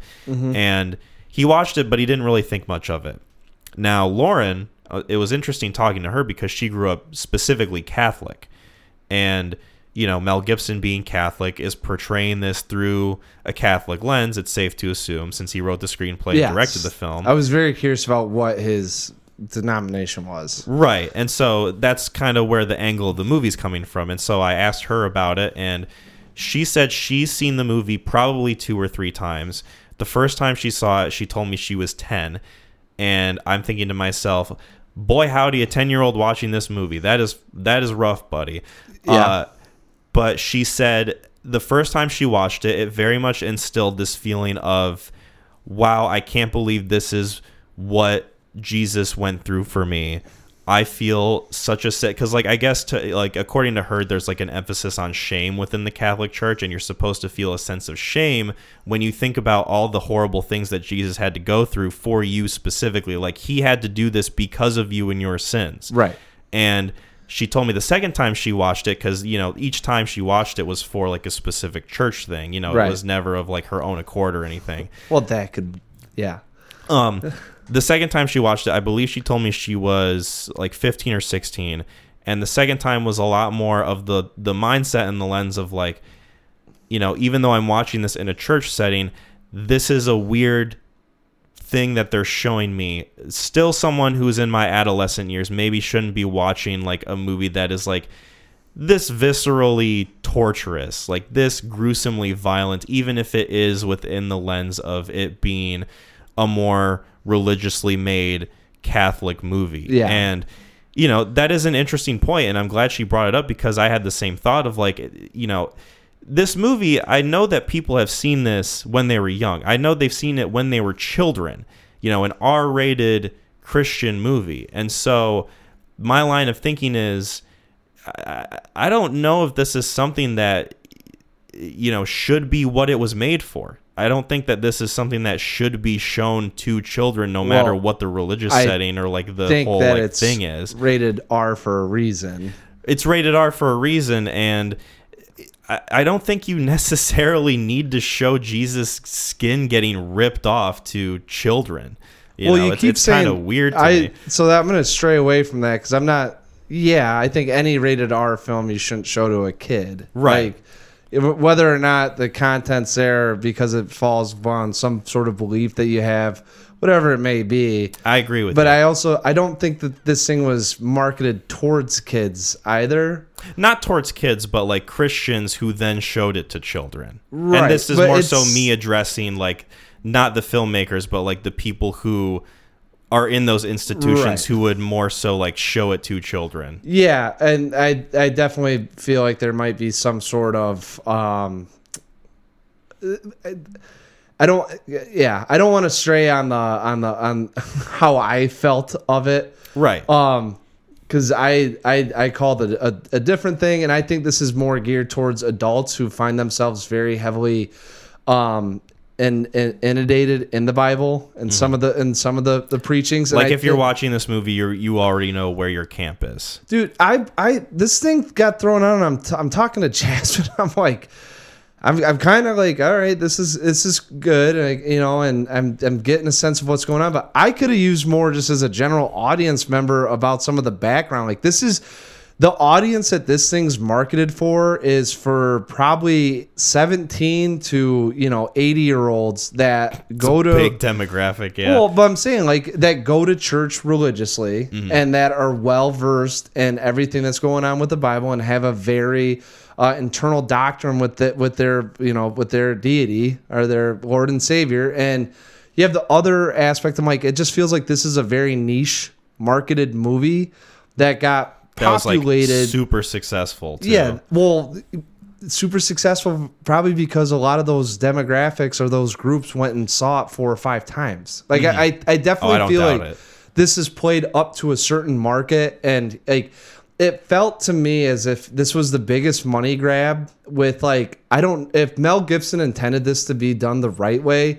This thing would have been shown for free or straight to DVD. This Mm-hmm. was definitely like put in place because they felt like they could get a cash cow going and prey on like a certain demographic seeing this movie multiple times and Prey on a demographic. yeah however whatever vowel you want to use Mm-hmm. and you know it, it it it felt like it hit that market. Like i'm watching i was like i could see these people being affected heavily by it. Like 100%. especially if you're with it. But like the other general audience or maybe people getting into religion that are very new to it. This is one that you're kind of watching where it could i could see people being swayed out of it. And that's sort of like the ultimate point at the end of the day is you know i- it's popular amongst those demographics like you said because they already know what they're getting into and they already know the type of thing that they want to see whereas like you and me are coming at this movie from the perspective of just watching it as a movie and when you're watching it from that lens it doesn't really work No, it that's what I'm that's what I'm saying. Like I, I that's why I called it blonde. I mean, it's just blonde. Like if you're if you're if you take out the context and what it's supposed to like I feel like half of it too is just like there's a little bit of guilt to being like you're watching this thing like you can't call it bad. It's like that's not right. yeah if, like you, if died- you call it bad then you're you hate christians Yeah, like, and that's what I'm sitting there. I was like, and it's not a bad film, but like in terms of like the narrative of what's going on, not enough context. There's not enough story being developed. We're, we're literally just watching him die and get crucified, and they they focus on that and linger on that for so long. At some point, it becomes old, but it's not old to those who have lived that literature and believe it daily well it is a tale as old as time you know, and well, they, that's why I said, you know, 17 to 80 year olds. Uh, like, you know, you, you get a chance. I, I'm trying to think about like if you were watching a movie that had was based on perhaps like a writer and like you really like, man, that is like the closest that you could get to being a writer and feeling those emotions. Mm-hmm. You might really like it. I could go in and watch it and be like, there's very few movies like that Right. It well, just like this one, and I would I could go and watch that and be like, man, I don't know what the fuck that was. like that didn't speak to me at all. I don't have that issue, or I don't have those problems. Or I don't get writer and And this movie isn't for you or for me. It's for people who, like you said, are already Yeah. in that world and, And- know what they want. that's what I'm. That's I guess that's my point of like when I say I don't think it's comfort that people find. I think it's just a visualization of what he had to go through. Confirmation, more so. kind I mean, not a little bit confirmation. Yeah, I mean, it's more of like just I need to. If I wanted every Christmas, you could throw this on if you wanted to be reminded. Mm-hmm. Like it's it's it's done enough if you're into that, like into that world. Like I could see people on the other their seats feeling like, oh God, no, no, oh my God, they're laughing at him. Like they don't know, they don't get it, mm-hmm. they don't understand, you know, and like getting mad at the Romans.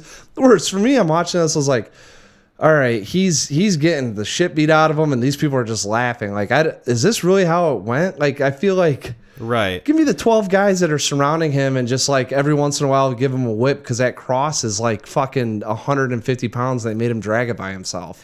And it also it doesn't really help too that a lot of this movie is, you know, it's straight up ripped from the Bible. There's passages that are used as lines of dialog mm-hmm. that Jim Caviezel says in Aramaic and it kind of helps to give it that more like biblical feel. It's a little more consistent, but then you get moments where uh, you know, characters say something like "shut up" or like, you know, like something that would be like a more modern colloquialism, r- Yeah. whether or not it's being like translated from a more like air quotes authentic language. We're still getting the subtitle of something that would very much read like someone wrote it in the 21st century. Yeah. I mean, you gotta, you still gotta make sure he keeps you in a little bit. like, Well, it's interesting too because I guess Mel Gibson originally didn't even want subtitles at all. He wanted to rely solely on the fact that you knew the story well enough that you were just going to get visual indications of where this was going. And uh, you Yeah, know, my no- cat's praising the Lord right now because she agrees with me. dude, that's a, that, they start out with him getting Judas sends the Romans on him and, and has them ascend onto their camp and it's on. And like, I'm watching it going, I don't, I don't know the story too well. I know the end result. I'm hoping that they give me some sort of, hey, like lead up, build up, like showing maybe some of No. him with more of the, the no. The most you get is like little minute long flashbacks, if that, of like him with the the disciples or Yeah. uh, it's true. him like preaching on the mountain or like whichever. Yeah. but like, the bulk of the movie is like you know very linear Yes. in that way it and I I could have used more context, uh, but Right. That's another reason why I'm saying this is not geared towards a general audience member. like if you're showing this to people who aren't believers hoping that they'll become believers it's not going to do a good job of that no, I. Ex- I'm surprised this thing did as well as it did, but I also know that there are probably people that treated it like I did Twister, where they saw it six times in theaters. right. And and you know that's that's where they they captured it from is that this this and it's not small niche community. I mean it's 50% of the population or whatever we are with christian goers. Uh and that's that's who they ultimately got to go back and see this thing. And you know i mean that's that, honestly that's who it was designed for. And like you said some of the some of the colloquial expressions that are used or some of just the language that's involved is probably just to keep the younger audiences like you imagine this thing not having subtitles? Dude i would i i mean no offense but like it might almost make it a little more interesting for me personally just because i'm like okay i have a you know i have a good understanding of where it's going but what are they going to show? And how is this going to make sense without being able to understand what they're saying? I was sucked out of it with him just walking through the streets and that's 40 minutes of no dialogue. Right I yeah. can't imagine them sitting there talking in Aramaic and going through and having these very visual arguments and not have any fucking clue. Like imagine them with the Romans. Like the he almost got freed. Yeah. I was like sitting there. I'm like, this really happened. Like he was that fucking close. Mm-hmm. You know. And you, you you'd have no idea. There wouldn't be any sense of like, oh shit, like you just like, oh, I'm waiting for this guy to get hit with you know these lashes.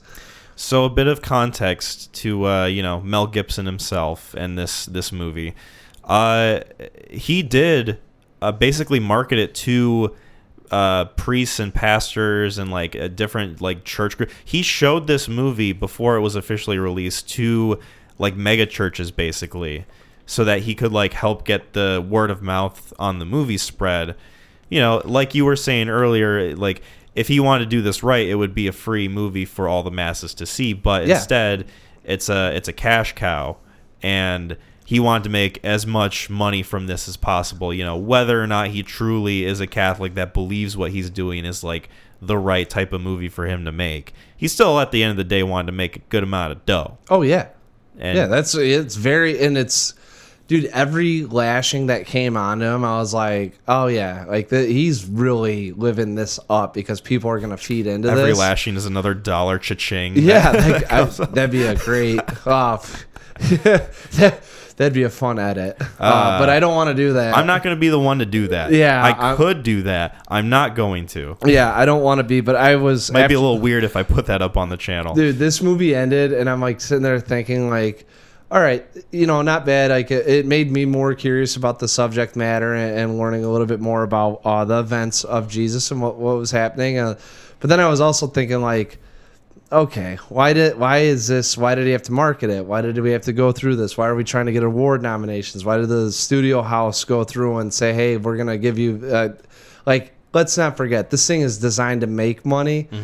And it, it felt it, that's why it just sometimes it feels gross to me that you go through and, and you do these things and it's to get a dollar as opposed to you know not to say like free education but like if it's really designed to um kind of maybe not not necessarily liberate but give you that visceral sense of of what he had to go through. And it definitely does. Mm-hmm. But like why not make it cheaper? Why not have it limited release? And then you get it and distribute it. Like you can sit here and say all you want that you're you're doing it for a good cause but at the end of the day like you went through and marketed the hell out of this thing. Yeah. like you went through and tried to get oscar nominations. Like this is definitely designed for something. And people might come at you could come at me and say yeah but it's still it's still sending the message that we wanted it to send and it should be received that way i'd say all right i mean that that's fair but i definitely feel like there's a different medium that this could have went through and you could have still got the same thing out of it and also maybe just make it more of a movie.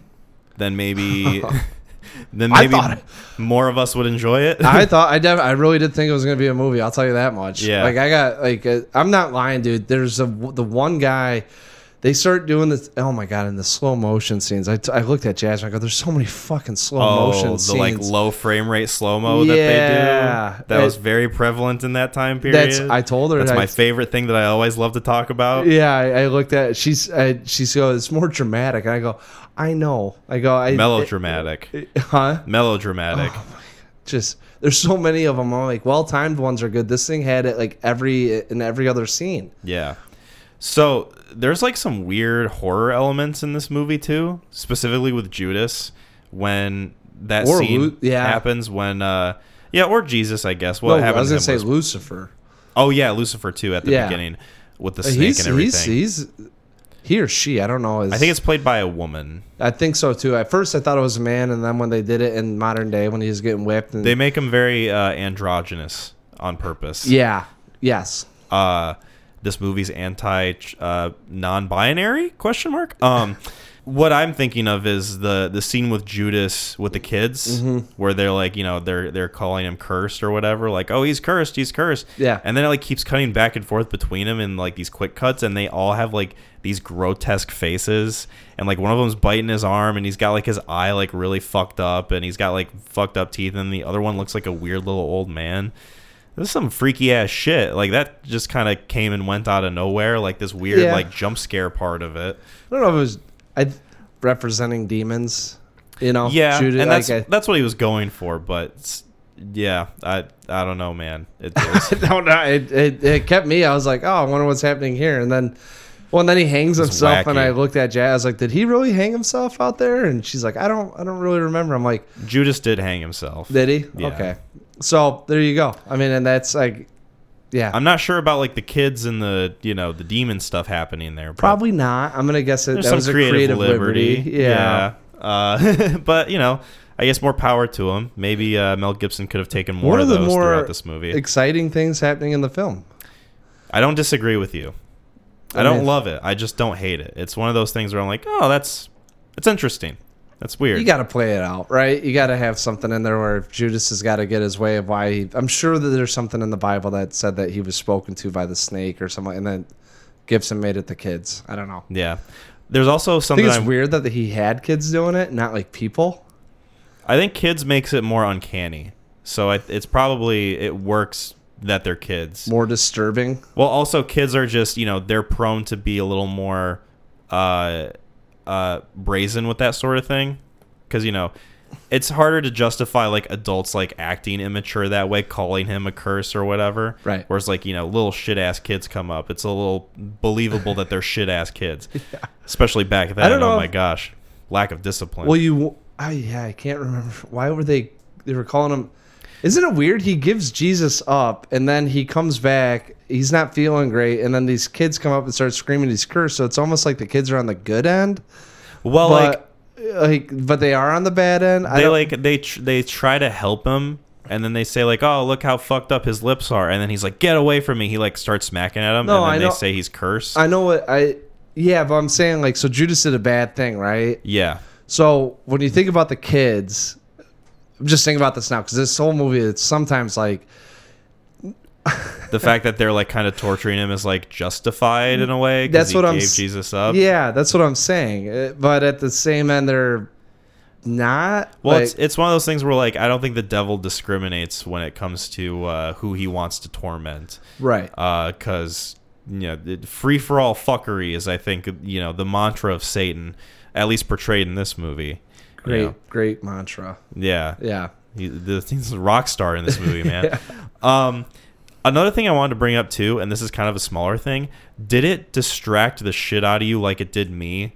Uh, the way his eyes were in this film, like the color of his eyes, Um, you mean how brown they were? they were like almost yellow at certain points. Like it felt like to me, they just couldn't quite get it right. And it looked like he was Anakin Skywalker turning over to the dark side. Like it, it kind of made Jesus look a little scary to me when I- his eyes were like that bright brown. I, I'm guessing they had to do it. So like when you, when you're looking at a face, you want to see the eyes, and I think they had to have it that way. So you're not.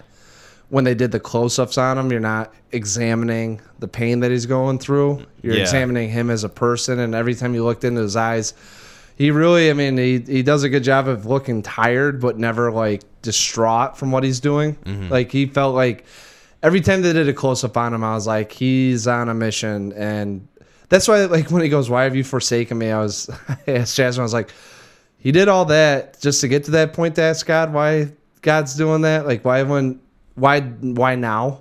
Yeah. you know? But you never would have and that's why i kind of had the issue too is because like when you're looking at him you never have that thought of he's like oh like this is bullshit. You know? Right. like the And whole time he's on a mission and then he gets to that point and it's like now you're feeling like hey man what the fuck? Well, that's uh, that's a line that's pulled from the New Testament, from uh, the Gospels, and a little bit of it has been lost on me ever since you know I haven't like looked at or read the Bible in a minute. But uh, it's kind of like I think supposed to be that human side of Jesus coming out, like yeah. like uh, not necessarily like blaming God, but just sort of like crying out in so much physical pain that it's like almost too much for him. But it's not quite too much for him because if it was too much for him, we'd all be fucked in the afterlife because we wouldn't have had a savior. But uh, you know that's the plan, and he goes through with it, no matter how torturous. yeah maybe that was that that I, I, that's a great way of saying it it was, it was lost on me i i yeah yeah I, i'm just i'm pulling from uh, past memories of, of studying the bible and and going through uh, the sort of system of all that so you know working with rusty knowledge over here but it's knowledge nonetheless Right. No, I my biggest problem I had was his black eye. I don't know how he got, and that thing keep to kept drifting in and out between not black eye and black eye. Right like at some points he looked kind of normal just you know covered in blood or whatever Yeah. and then like at other points it looked like he got punched 700 times by mike tyson in Yeah. that specific eye That's why I was very. Uh, that's what was throwing me off, and I was like, I've. I've been watching this too long uh, to go back and figure out when this happened, you know. But that that was about the only one that really threw me off. Um, no, the uh, I guess I was more distracted with his mom, like almost sucking on his toe. Um, kissing his feet yeah, that one. Yeah, but she had it. Yeah, and I'm not. It's not like it, it- I mean, it's obviously acting, so I'm not sitting here saying it did or didn't happen. But uh, she got in there and covered her mouth up with the hands, and I was like, "That's a very weird motion." And then she came out, and the blood was on her lips and her, her face, and I was like, "I'm guessing she just kind of smothered her." Was like kissing his foot, you know, Mm-hmm. is saying my son, but also that that threw me off. Yeah. There's a couple things in here, like between the acting and some of the just keeping up with prosthetics.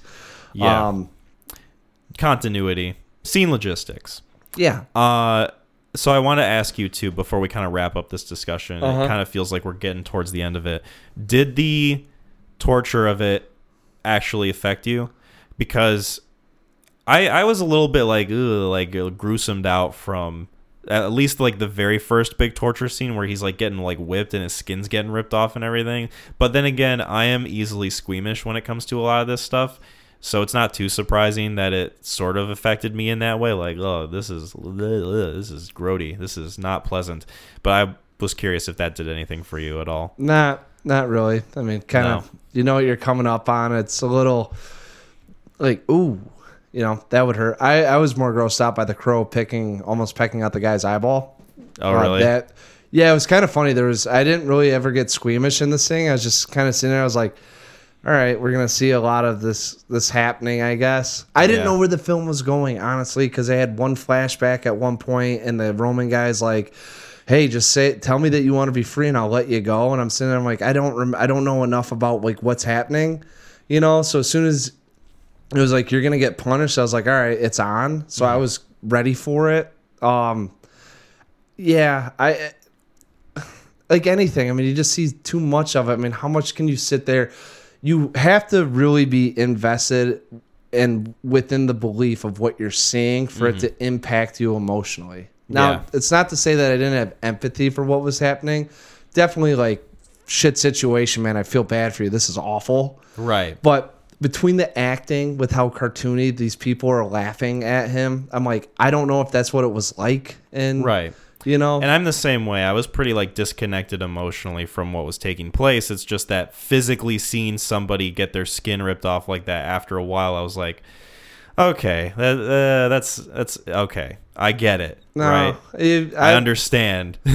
No, because I to me it's almost like you get desen- desensitized. Like you watch enough people get lashing. Like the first five, it's like, oh man, and all of a sudden it's just like, all right, now we're really just lingering here. Like Mm-hmm. I, like it's already kind of taken the effect. Like the next one, I was just wondering how much he could endure before he would like pass out. Because I was thinking like with pain. Like, I think with me, it's more so like I'm just putting myself in the situation of like, if this were me, like that 22nd, that 23rd, that 24th lash, it just, at, you know, it, it would be even worse than the one before. I don't- So I'm just thinking about it that way, maybe. I don't see. That's the other thing too. Is like when you start like thinking about it like that. Like I don't know because you're gonna have so much adrenaline and your body's gonna be going into shock with that I was much say pain. that's surprising they didn't pass out from the shock of it. That's why, like, after the fifth one, it's like, all right, like, I don't know how much this hurts. I honestly don't, and I don't Right. know if like you had a health at bar. what point do you just lose feeling?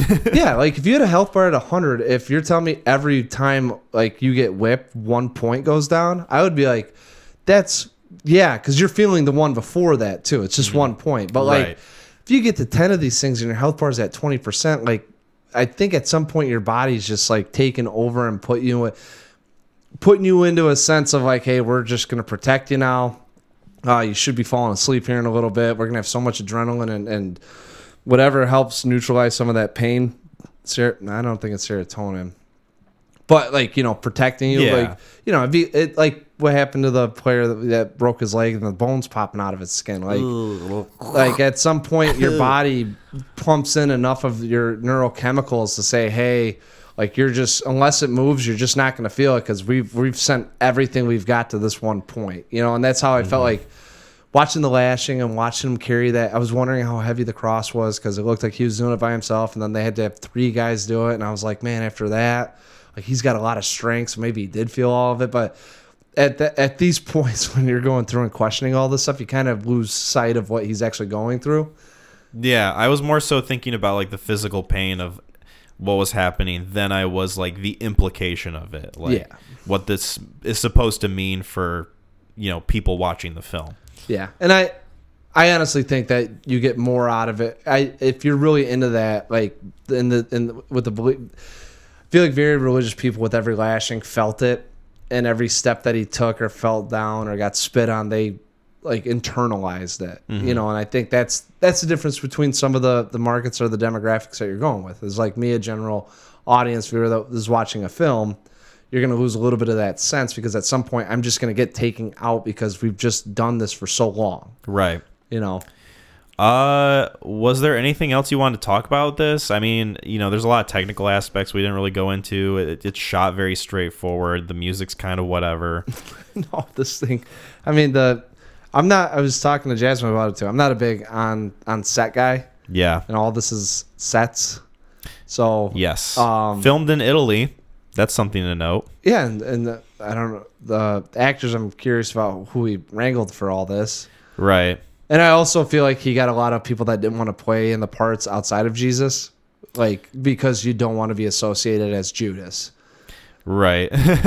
Like just saying, like it's kind of one of those things where the the the governor of Get like some Joe Blow to play him, and nobody will remember. Yeah, let's know. get someone that speaks that knows Ar- Arma- Aramaic, Aramic, Aramaic. Aramic. We'll Aram- get we'll get a bunch of jobbers that know how to speak that, and then no one's gonna attach faces. And I don't know if Caviezel took the role because he's a very religious person. who was struck uh, twice by lightning during the making of this movie. By the way. Really? Yes. Wow, So- that's kind of like foreboding, right? Or how do you? it's one of those movie facts that you're like interesting you know you, when you first like, hear about it sit there and go, "Wow, I want the video footage of this." and i guess he had to have like open heart surgery or like two open heart surgeries after this movie which is like what what's going on here man is, is That's jesus fun- really on a- your side Yeah, that's a interesting. Oh, you guys are actually. did he se- did he sponsor you this. playing him yeah Yeah, you're selling this, huh? You want that Academy Award, which I fairly certainly got nominated for in this. Um, let me see. Wikipedia will tell me right off the get. So it received three nominations: uh, best makeup, best cinematography, and best original That score. cinematography. which I don't know how it did that because this movie is shot like uh borderline Hallmark movie at points. Oh, dude, I we were watching this thing. I was like, this is so.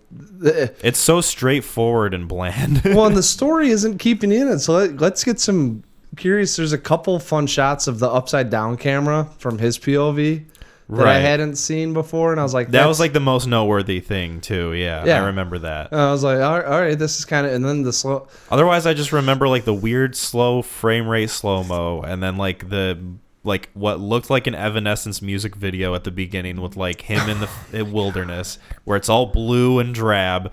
And uh, I'm like, okay, well, the, uh, you know, this movie's not going to look great. it starts out i'm like is this this is after the dinner right i'm guessing that he's getting captured like or is this are these people dead?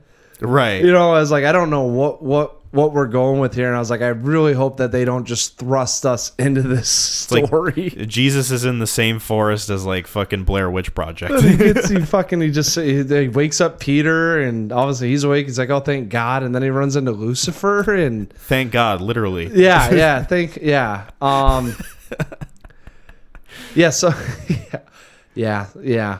Uh but there um there are some good there are some good uh, pieces of wisdom in here are some of the passages that come along with what he said. And one of the ones that i did like was uh um you'll have friends you'll have enemies you'll love your friends you'll hate your enemies but you know what is love if you only love your friends? What, where's the reward in just loving that because you know what the you know what you're getting? Yeah. and so it's more important to love your enemies. And it was one of the ones that i not a lot from this movie gets taken away in terms of like oh man how could i apply that to daily Forgiveness is a big, not only Christian thing, but like within this movie too. well and yes they talk about they don't know what they're doing they've they've made a mistake don't you know don't don't um cast any evil on them or do any wrong to them because they they know not know of which they do Yeah. Uh, but I thought the loving your enemy. I mean, it's not necessarily that he thought him as enemies. I mean, anyone could be an enemy, you know. And and I really I thought that that was a good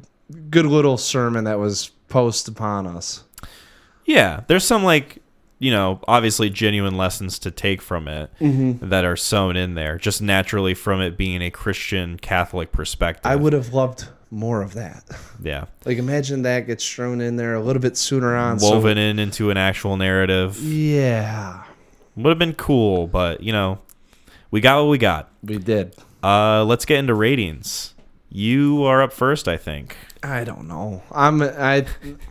I think this is. Uh, IDK out of ten. it. re- It's like I feel I feel pressured into rating it one star higher. Uh, Yeah, you're gonna feel shame if you don't rate it no, a perfect score. I got this a six out of ten. Um, like I said, I mean, there's just unless you're really. Th- To me, this is a fo- like a if I was into a football movie and I was like Kyle, like this is the movie of like how it is to be a coach, and showed it to you, and you're like, yeah, man, I just don't get it. like.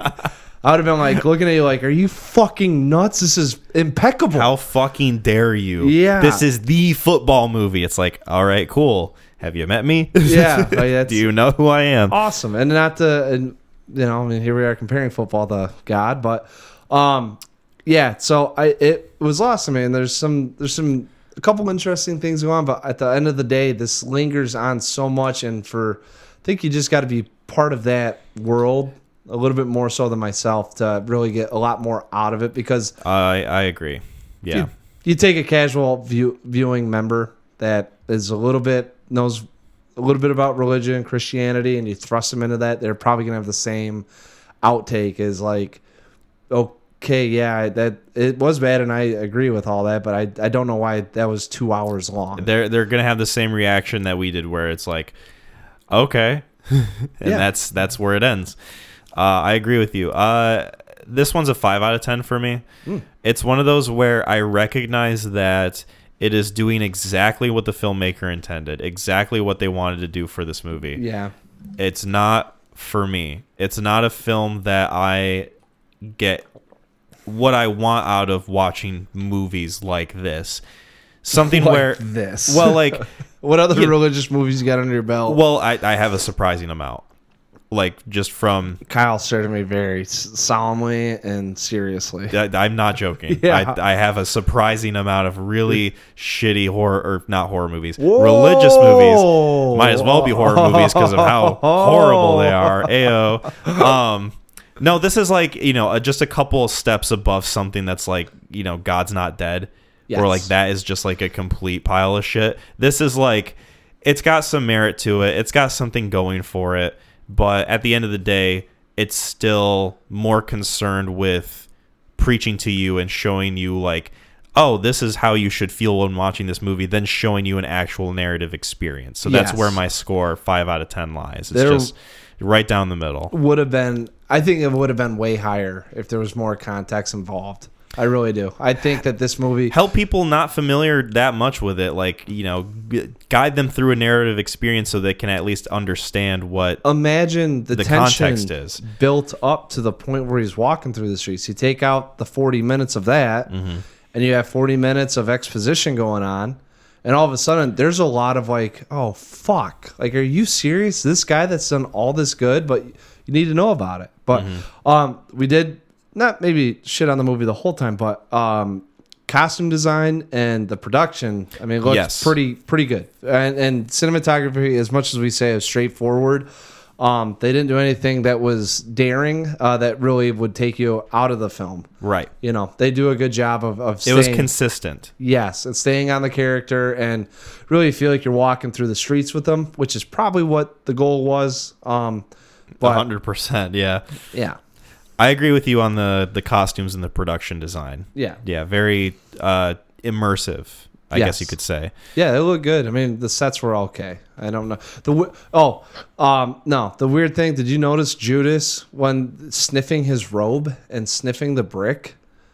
i don't remember that scene all that well Go through and check it out because I feel like they were like you know Dusty from Twister. If you're like, hey, you only get six lines of dialogue, do what you can, and then you know Dirty Philip Seymour Hoffman knocks it out of the park. We're like, we got to add more.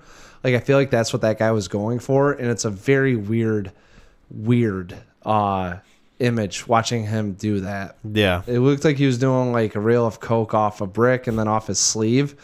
and I don't know if he was trying to cry or I don't. I honestly have no idea. They were talking through him about why Jesus had to get prosecuted, and Judas was going back on it and started doing that weird thing, and that that that's probably the number one thing that I'll remember about this film. Yeah, that's weird because that's like the number one thing I don't remember about the movie at all. You ever get a chance, just do the five. just type in on YouTube like Judas sniffing his robe, and you'll see it, and it's very bizarre.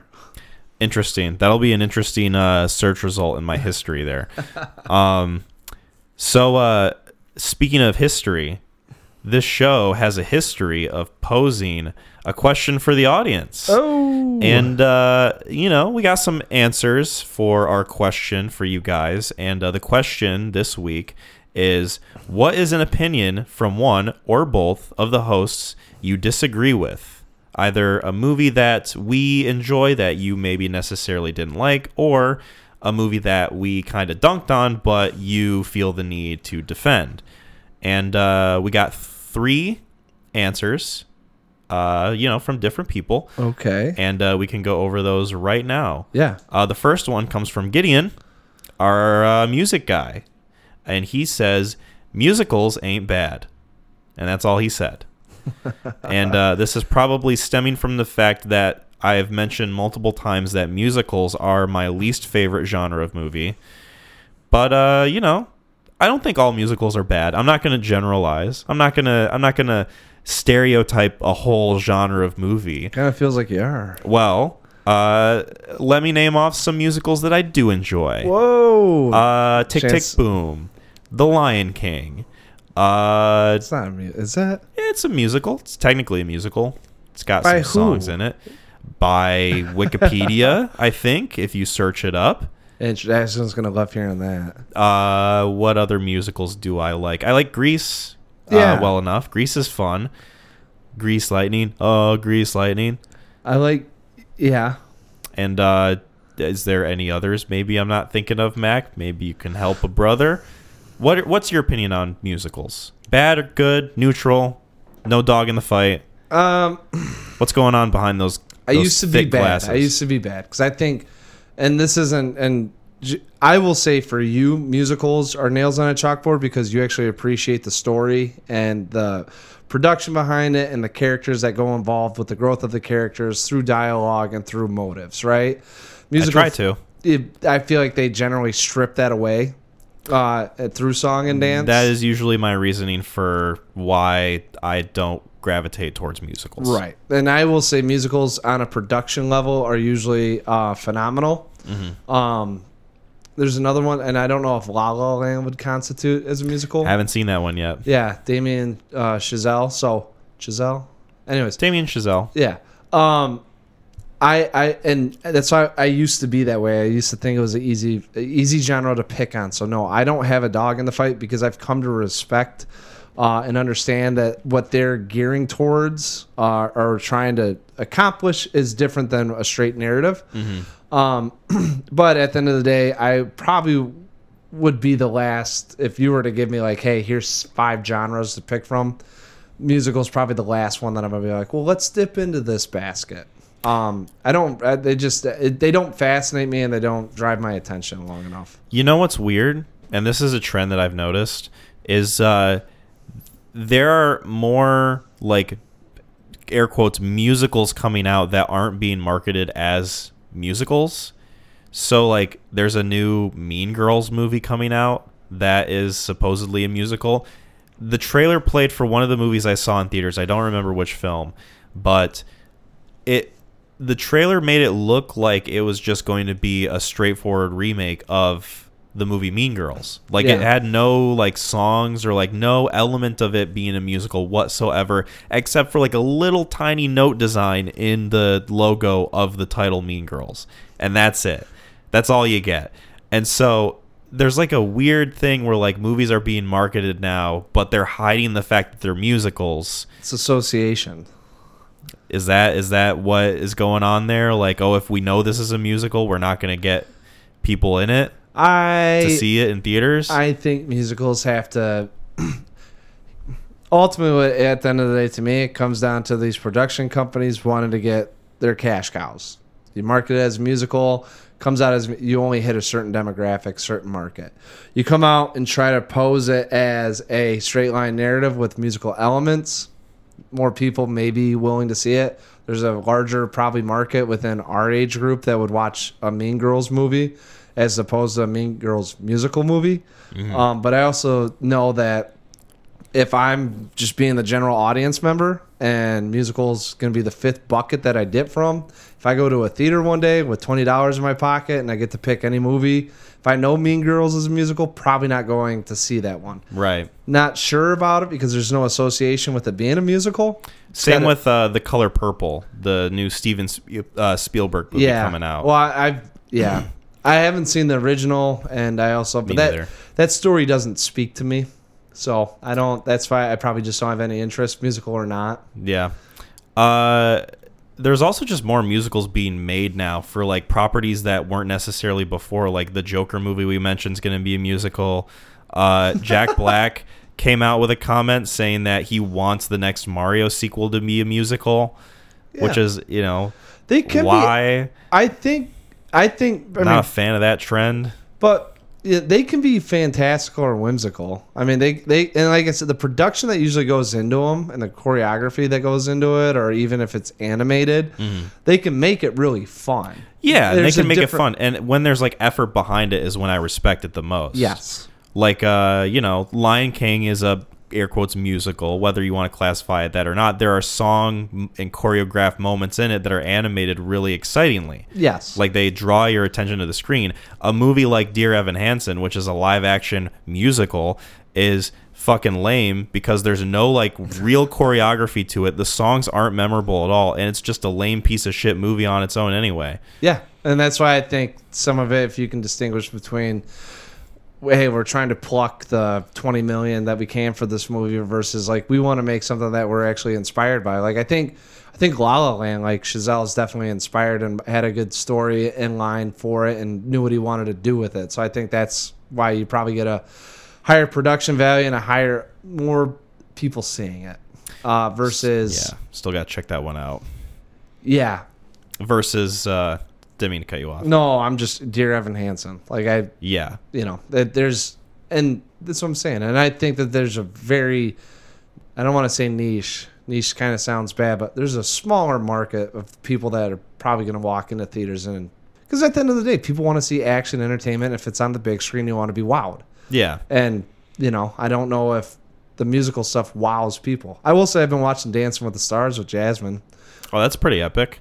Yeah, more so, and it there's a lot more respect that goes into it, especially when you see the good dancers versus the bad dancers Yeah. it's a very good uh hey let's let, let's put your average joe in the 100 yard dash versus usain bolt and you can actually see how fast It's he im- moves it's impressive to me how strenuous it can be.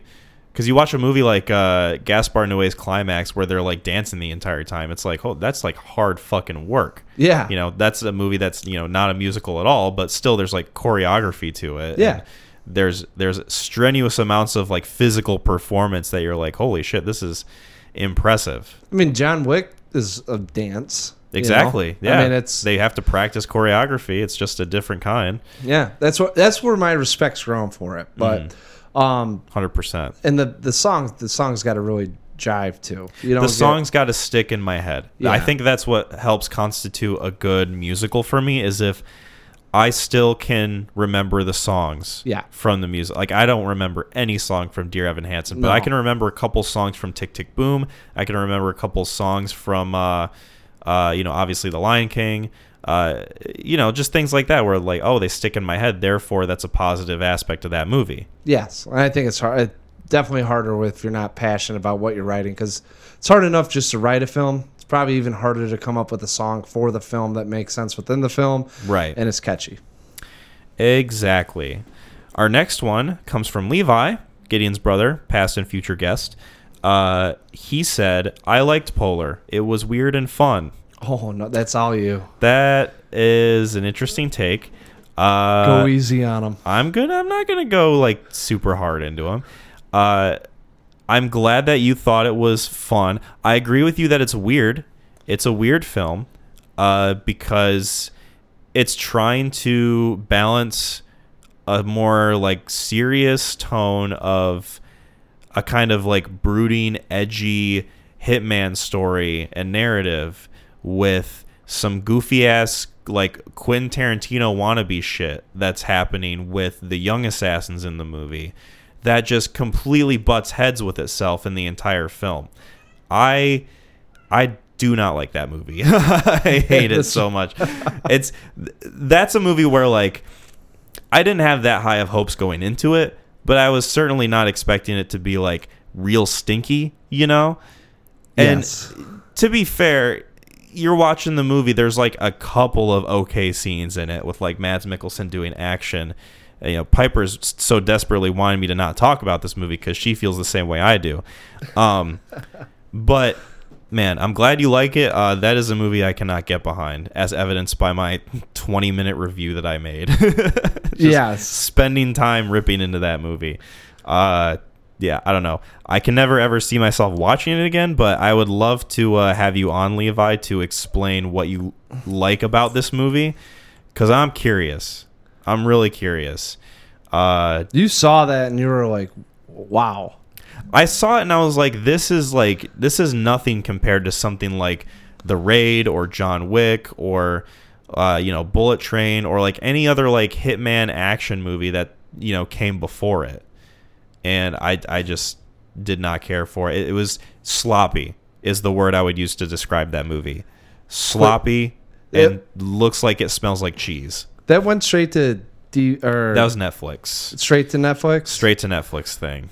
Based on a uh, graphic novel Okay. I guess. Sort of, kind of similar to the killer. If uh, you know the killer was shitty, but uh, I guess the graphic novel is like pretty decent and well regarded. Otherwise, it wouldn't have been adapted probably. Right. But uh, just one of those things where like, man, they had the formula for something that could have been unique and cool, but they chose to go about it in like a very annoying and generic way and that's that's one of the things too that bothers me about the movie is that a lot of the characters are just really annoying specifically uh matt lucas who plays the villain Yeah. is insufferable and it's one of those things where like i can tell usually when movie villains are supposed to be purposefully insufferable or if they're just like happen to be annoying and this guy very much feels like he just happens to be annoying. Which is never good. yeah. I, I just yeah i don't want to talk about this movie anymore. Uh, but thank you for your answer levi. We appreciate it. Next time we have you on we'll have to uh, ask you about polar. I'm very Yeah. curious uh, Which means I'll have to see it. uh, that mm, that could, I would be very curious what you think of it. Uh, not that I would subject you to it, mind you. Thank you. Yeah, uh, I would never choose to put you through that. Uh, much like uh, putting Jesus through the the passion. I don't. Yeah, I'm not gonna. I don't. I'm not subscribing to that one. I'm not comparing myself to Jesus. Yeah. Not at all. Even though our birthdays are very close. Um, our last one comes from Brennan, and this is again more targeted towards me. Wait, when were you born on the 24th? 1994. No, not. What what time? Uh, 1:49 p.m. Okay, so, you were like in the you were when they were doing their last supper dialogue about what they were bringing to the table. Yeah, yeah, yeah. Okay, so you weren't you weren't like into the night. Sun was at its apex. You know. Yeah, yeah. I don't know when they Still ate that film, but it said last twelve hours, so we're we're at zero zero zero zero on the twenty fifth. Mm-hmm. Or when did he die? I don't know when he died on Christmas. Well, he didn't die. He died on Easter. He was born on oh, that's right. That's yeah. right. Yeah. Yeah, yeah, yeah, yeah, yeah. That's why we have uh, the Easter Bunny. It's because Jesus died. Remember when I said I just needed more context with that film? You're not wrong. I, I agree with you 100%. Yeah. Uh, our last one comes from Brennan, and he says Kyle's take on Uncut Gems being Adam Sandler's best overall movie. One may consider it ludicrous. See so the uh, one that didn't like Uncut Gems because of the stress? I don't know if it was that necessarily because it's been a while since I've seen Brennan. Uh, but it was one of those where I used to work with him. He was a coworker, and I talked to him in person about it. This was around the time that Uncut Gems was coming out, and uh, I had seen it in theaters, and I was like, "That is Adam Sandler's best movie." And he's like, "Nah, dude, his best movie is Grown Ups, man." And I'm like, Okay. Another bad take. Yeah. Sorry, Brennan. but it's like one of those things where like I think he was kind of playing it up to meme on me. Like he actually he saw Uncut Gems and he was like, I saw Uncut Gems, still not as good as Grown Ups or uh, you know Jack and Jill, blah blah blah. I'm like, okay, I see what you're doing here. You're gaslighting the hell out of me, and I will not have it, my friend. Yeah. So uh, you know, even if we take his comment at face value, Uncut Gems is still Adam Sandler's best movie, in my opinion. I would I agree with that. I mean, I don't I think I'd have a harder time finding at least at like role worthy. Some people, and I haven't seen this movie yet, but some people really like Punch Drunk Love, and Oh. they say that's their Oh. favorite. Um yeah, Still need to check that one out. you you'd probably you'd you'd probably like a little bit of the character and there is some artistic form that goes on with with time elements in terms of do, emotional outbursts or you know just going through uh, any sort of either rage and fitting it in with time and and the crescendos that actually feel very natural uh, I It think doesn't feel like a shtick. It doesn't feel like it's from like one of his comedy movies. No, he plays, but you got to think too. I mean, he plays his his role to me at least. He plays very straight man, and um, he has he does a good job acting. Like it's it's one of it. I, I'd have to see it again, um, probably to appreciate a little bit more of it. He does a very good job in it. I'll say that, and a lot of what he does is very natural and feels appropriate. Yeah, Um, but it's to me, it's another one of you're only operating within your six by six foot room. Yeah. So it's Uncut Gems. He's like a totally different person. Yeah, like there's he could have fucked that up, is what I think. Mm-hmm. Like it wasn't. It's not necessarily like he got handed the role of a lifetime. There's a version of that character where like because it's Adam Sandler playing it, it's too goofy and unbelievable. yeah, he he does. Like it would take you out of the film. yes, he does things where he hits you with like a water boy line or something like that, where it's like, okay, like you're dipping into the '90s a little too much, Sam, man. Right. You know, he did a really good job with that, but there was way more room for him to mess that thing up, and he nailed it. Whereas Punch Drunk Love, I feel like. You're on the tightrope, stick on the tightrope, you'll get to your destination. And about the only way you do it is if you fall off Mm. the tightrope, you know? Like there's not Yeah. there's not too much wiggle room for you to stray off the beaten path. Same sort of thing with, uh, and I really like him in this movie, uh, the Meyerowitz stories.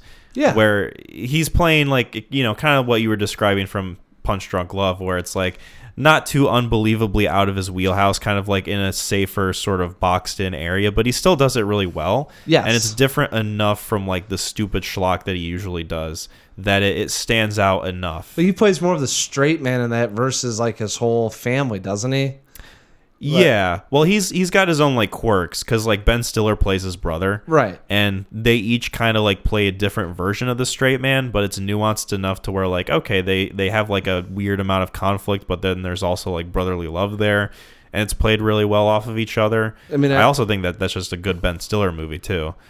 I, I've watched I watched that one once. Um, Yeah. Like right when it came out to Netflix, I, I threw it on there, so I don't remember too much of it. I remember he didn't.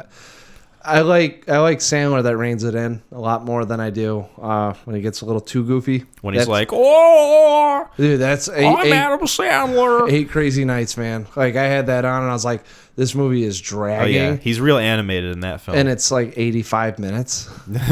Like, I was like, this is like peak Sandler. Isn't that movie a musical too?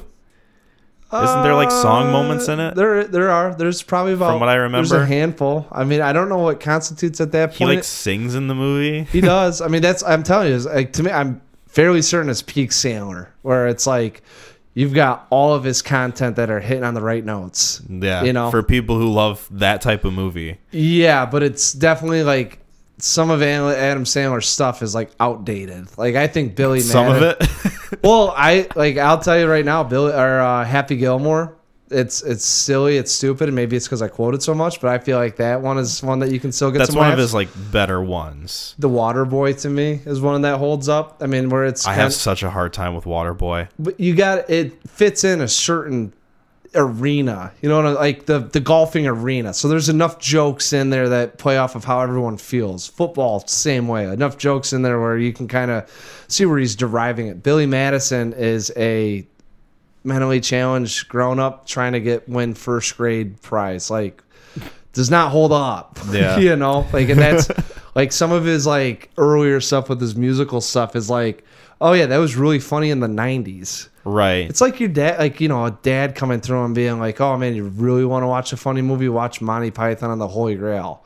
Like, yeah, I'm sure back when there wasn't social media and you could just put on YouTube and get a good laugh, like that was really funny. But now there's uh, humor's changed so much. That's Even a movie that like I struggle to get into. Monty Python. Yeah. I'm. I've seen it like a couple times and it's like it's just not for me. I like I get it. Yeah. I get what it's going for, but like I, I just can't connect with it in the same way of like another comedy that I'm more attached to, you know? dude my when my dad was like you want to watch a funny film watch like larry and dave meet frankenstein or whatever abbott and costello meet frankenstein Mm-hmm. he's like you'll laugh your pants off and i just stared at him I'm like You'll laugh your pants off. you're off. talking about a comedy from the 50s Mm-hmm. like god knows how much of that i will find humorous at all Right. like you know we've seen a It's a lot very of slim chance. yeah, like, and that's just how that's how humor develops. So, anyways, Uncut Gems, I thought it was best role. Yeah, I don't know if I've seen. I agree. Suck on that, Brennan. Yeah. No, I'm just kidding. We love you. I'm glad. I'm glad you still uh, listen and interact. I haven't uh, hit you up in a while. I'll have to reach back out, uh, see how you're doing, you young whippersnapper. There whippersnapper. you go. It's that time of year. I'm almost thirty. Checking in on our people. Um, so thirty. that was that was the uh, last of our uh, question for the audience. Thank you very much for interacting with that. You guys are awesome. One more bit of business before we wrap up. Yes. Mac gets to make the first recommendation Oh. for 2024. Take it away. I'm so torn with what I want to do because there's a there's a movie that I have to see, and then there's a movie coming out, What one's coming out that you're leaning towards? Maestro. Okay, we can we can talk about Maestro. Yeah. So you don't want to. So is that the one that I got to go with? Well, uh, what other ones were you thinking of There's potentially? just only one other one. It's to kick off the new year. And Okay. I haven't seen it yet, and it's probably blasphemy that I haven't seen it yet. But I also don't know how heavy we could. ta Taxi driver. Yo. Like Okay. like we're kicking off, and I'm sitting here. You're hitting me with like- taxi driver. Like, wow. do we do? I was. I'm sitting there looking at it. The list that I have is very unique to myself, and I don't know why I have some of the films on there. So I haven't found a good one. Uh huh. And I saw Taxi Driver, and I'm like, oh, kick off the new year, new us. We got the pod going. Like, hey, do we lean that way? But then I saw the ad from, is it Maestro or Maestro? Maestro. Maestro. Okay.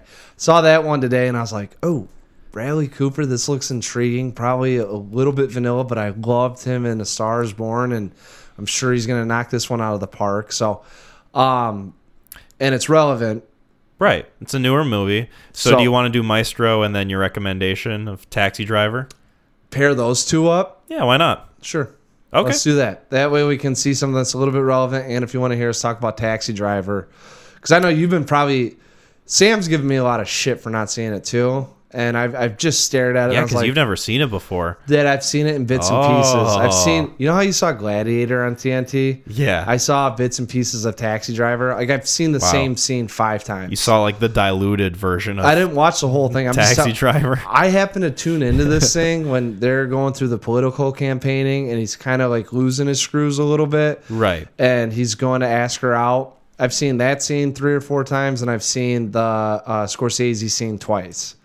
That's Okay. as much as I've really seen of it, and I think I may have seen the end of it inadvertently. I don't remember. I'll know when I'm watching. It's one of those scenes that's like sometimes hard to avoid just because it's so referenced.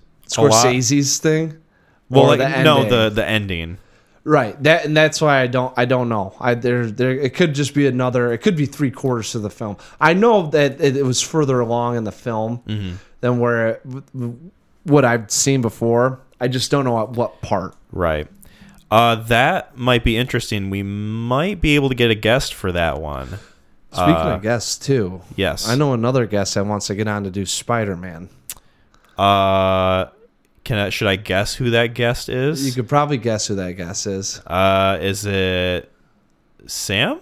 Sam. I yeah, I figured. I figured it was probably Sam. He's hankering. Raimi Spider Man. I'm assuming. All three of them. Okay. He wants to do that. He wants to do the trilogy because he's got his own thoughts and I that that sounds super fucking fun. Honestly, Yes. having Sam on for that, I'm totally down 100. Yeah, because that's a little bit different than The Godfather, but we get some unique insights. That would be awesome. Yes. So uh, cool. Episode 62 will be Maestro and Taxi Driver. Yeah. Cool. I, I was gonna check out Maestro anyway, probably. So uh, that lines up really well for me. Literally just saw it today, and I was like, this looks very intriguing. Uh, and I, you know, like I said before, possibility of maybe someone interested in being a guest for next episode. I'm not going to confirm it right now. I'd have to. I'd have to talk to them. But uh, yeah, cool. If you guys don't want to be spoiled for Maestro and Taxi Driver, Martin Scorsese, be sure to check those films out before episode 62. Ooh. We appreciate you guys listening to us. You can find us on neoncrewpodcast.com. We're also on YouTube, Spotify, and Apple Podcasts. Give us some good ratings on Spotify and Apple Podcasts and subscribe to the YouTube channel. Check out uh, the Etsy merch page uh, if you want some good Christmas stuff. It's, you know, even though when you listen to this, it'll at the soonest be Christmas Eve, but maybe you can get it in, uh, you know, Late before gift. You New have Year. holiday parties that pop up late. People do stuff on the third and fourth. Right, exactly. Yeah. There's some there's still some celebrations going on is what I'm saying. So why let the gift giving die out on Christmas? Um, it- a gift is old as time. exactly. Just like the Bible, just like Passion of the Christ. Um I also want to uh and I think I'm going to do this from now on at the end of the episodes. I'm going to give a shout out to uh, you know some of the people that uh, help make us who we are. So I'm going to give a shout out to Gideon for doing our music and to Lauren for doing our logo design. Yeah. So shout out to those two. Uh, I'm going to uh, shout them out uh, from now on at the end of the episodes, or at least try to remember to. You got and we gotta get you gotta get a PO box. You guys start. You guys send us some stuff. We'll shout you out. Yeah, right. Uh, send us some stuff. art or preferably not food. yeah, because that. I mean, Music. the sentiment will be nice, but it Yeah. will be very stinky when we or open the movies. box. Send us a movie that we have to watch, and we'll do it on the next one. That's an interesting idea. Right? If they sent us a DVD and said this is the movie I want you guys to watch, we'd have to throw it in there, or at least pick a time within the next two or three episodes to do it. Right. F- squeeze it in somewhere. Yeah. Uh, you can find Gideon's music on YouTube under the name Wake Rise Fall. Nice. And then you can also find Lauren's artwork on her Instagram, uh, Pine and Sun. So, Instagram Pine and Sun. yep, I'm gonna have to. Yeah, that's a follow. yes.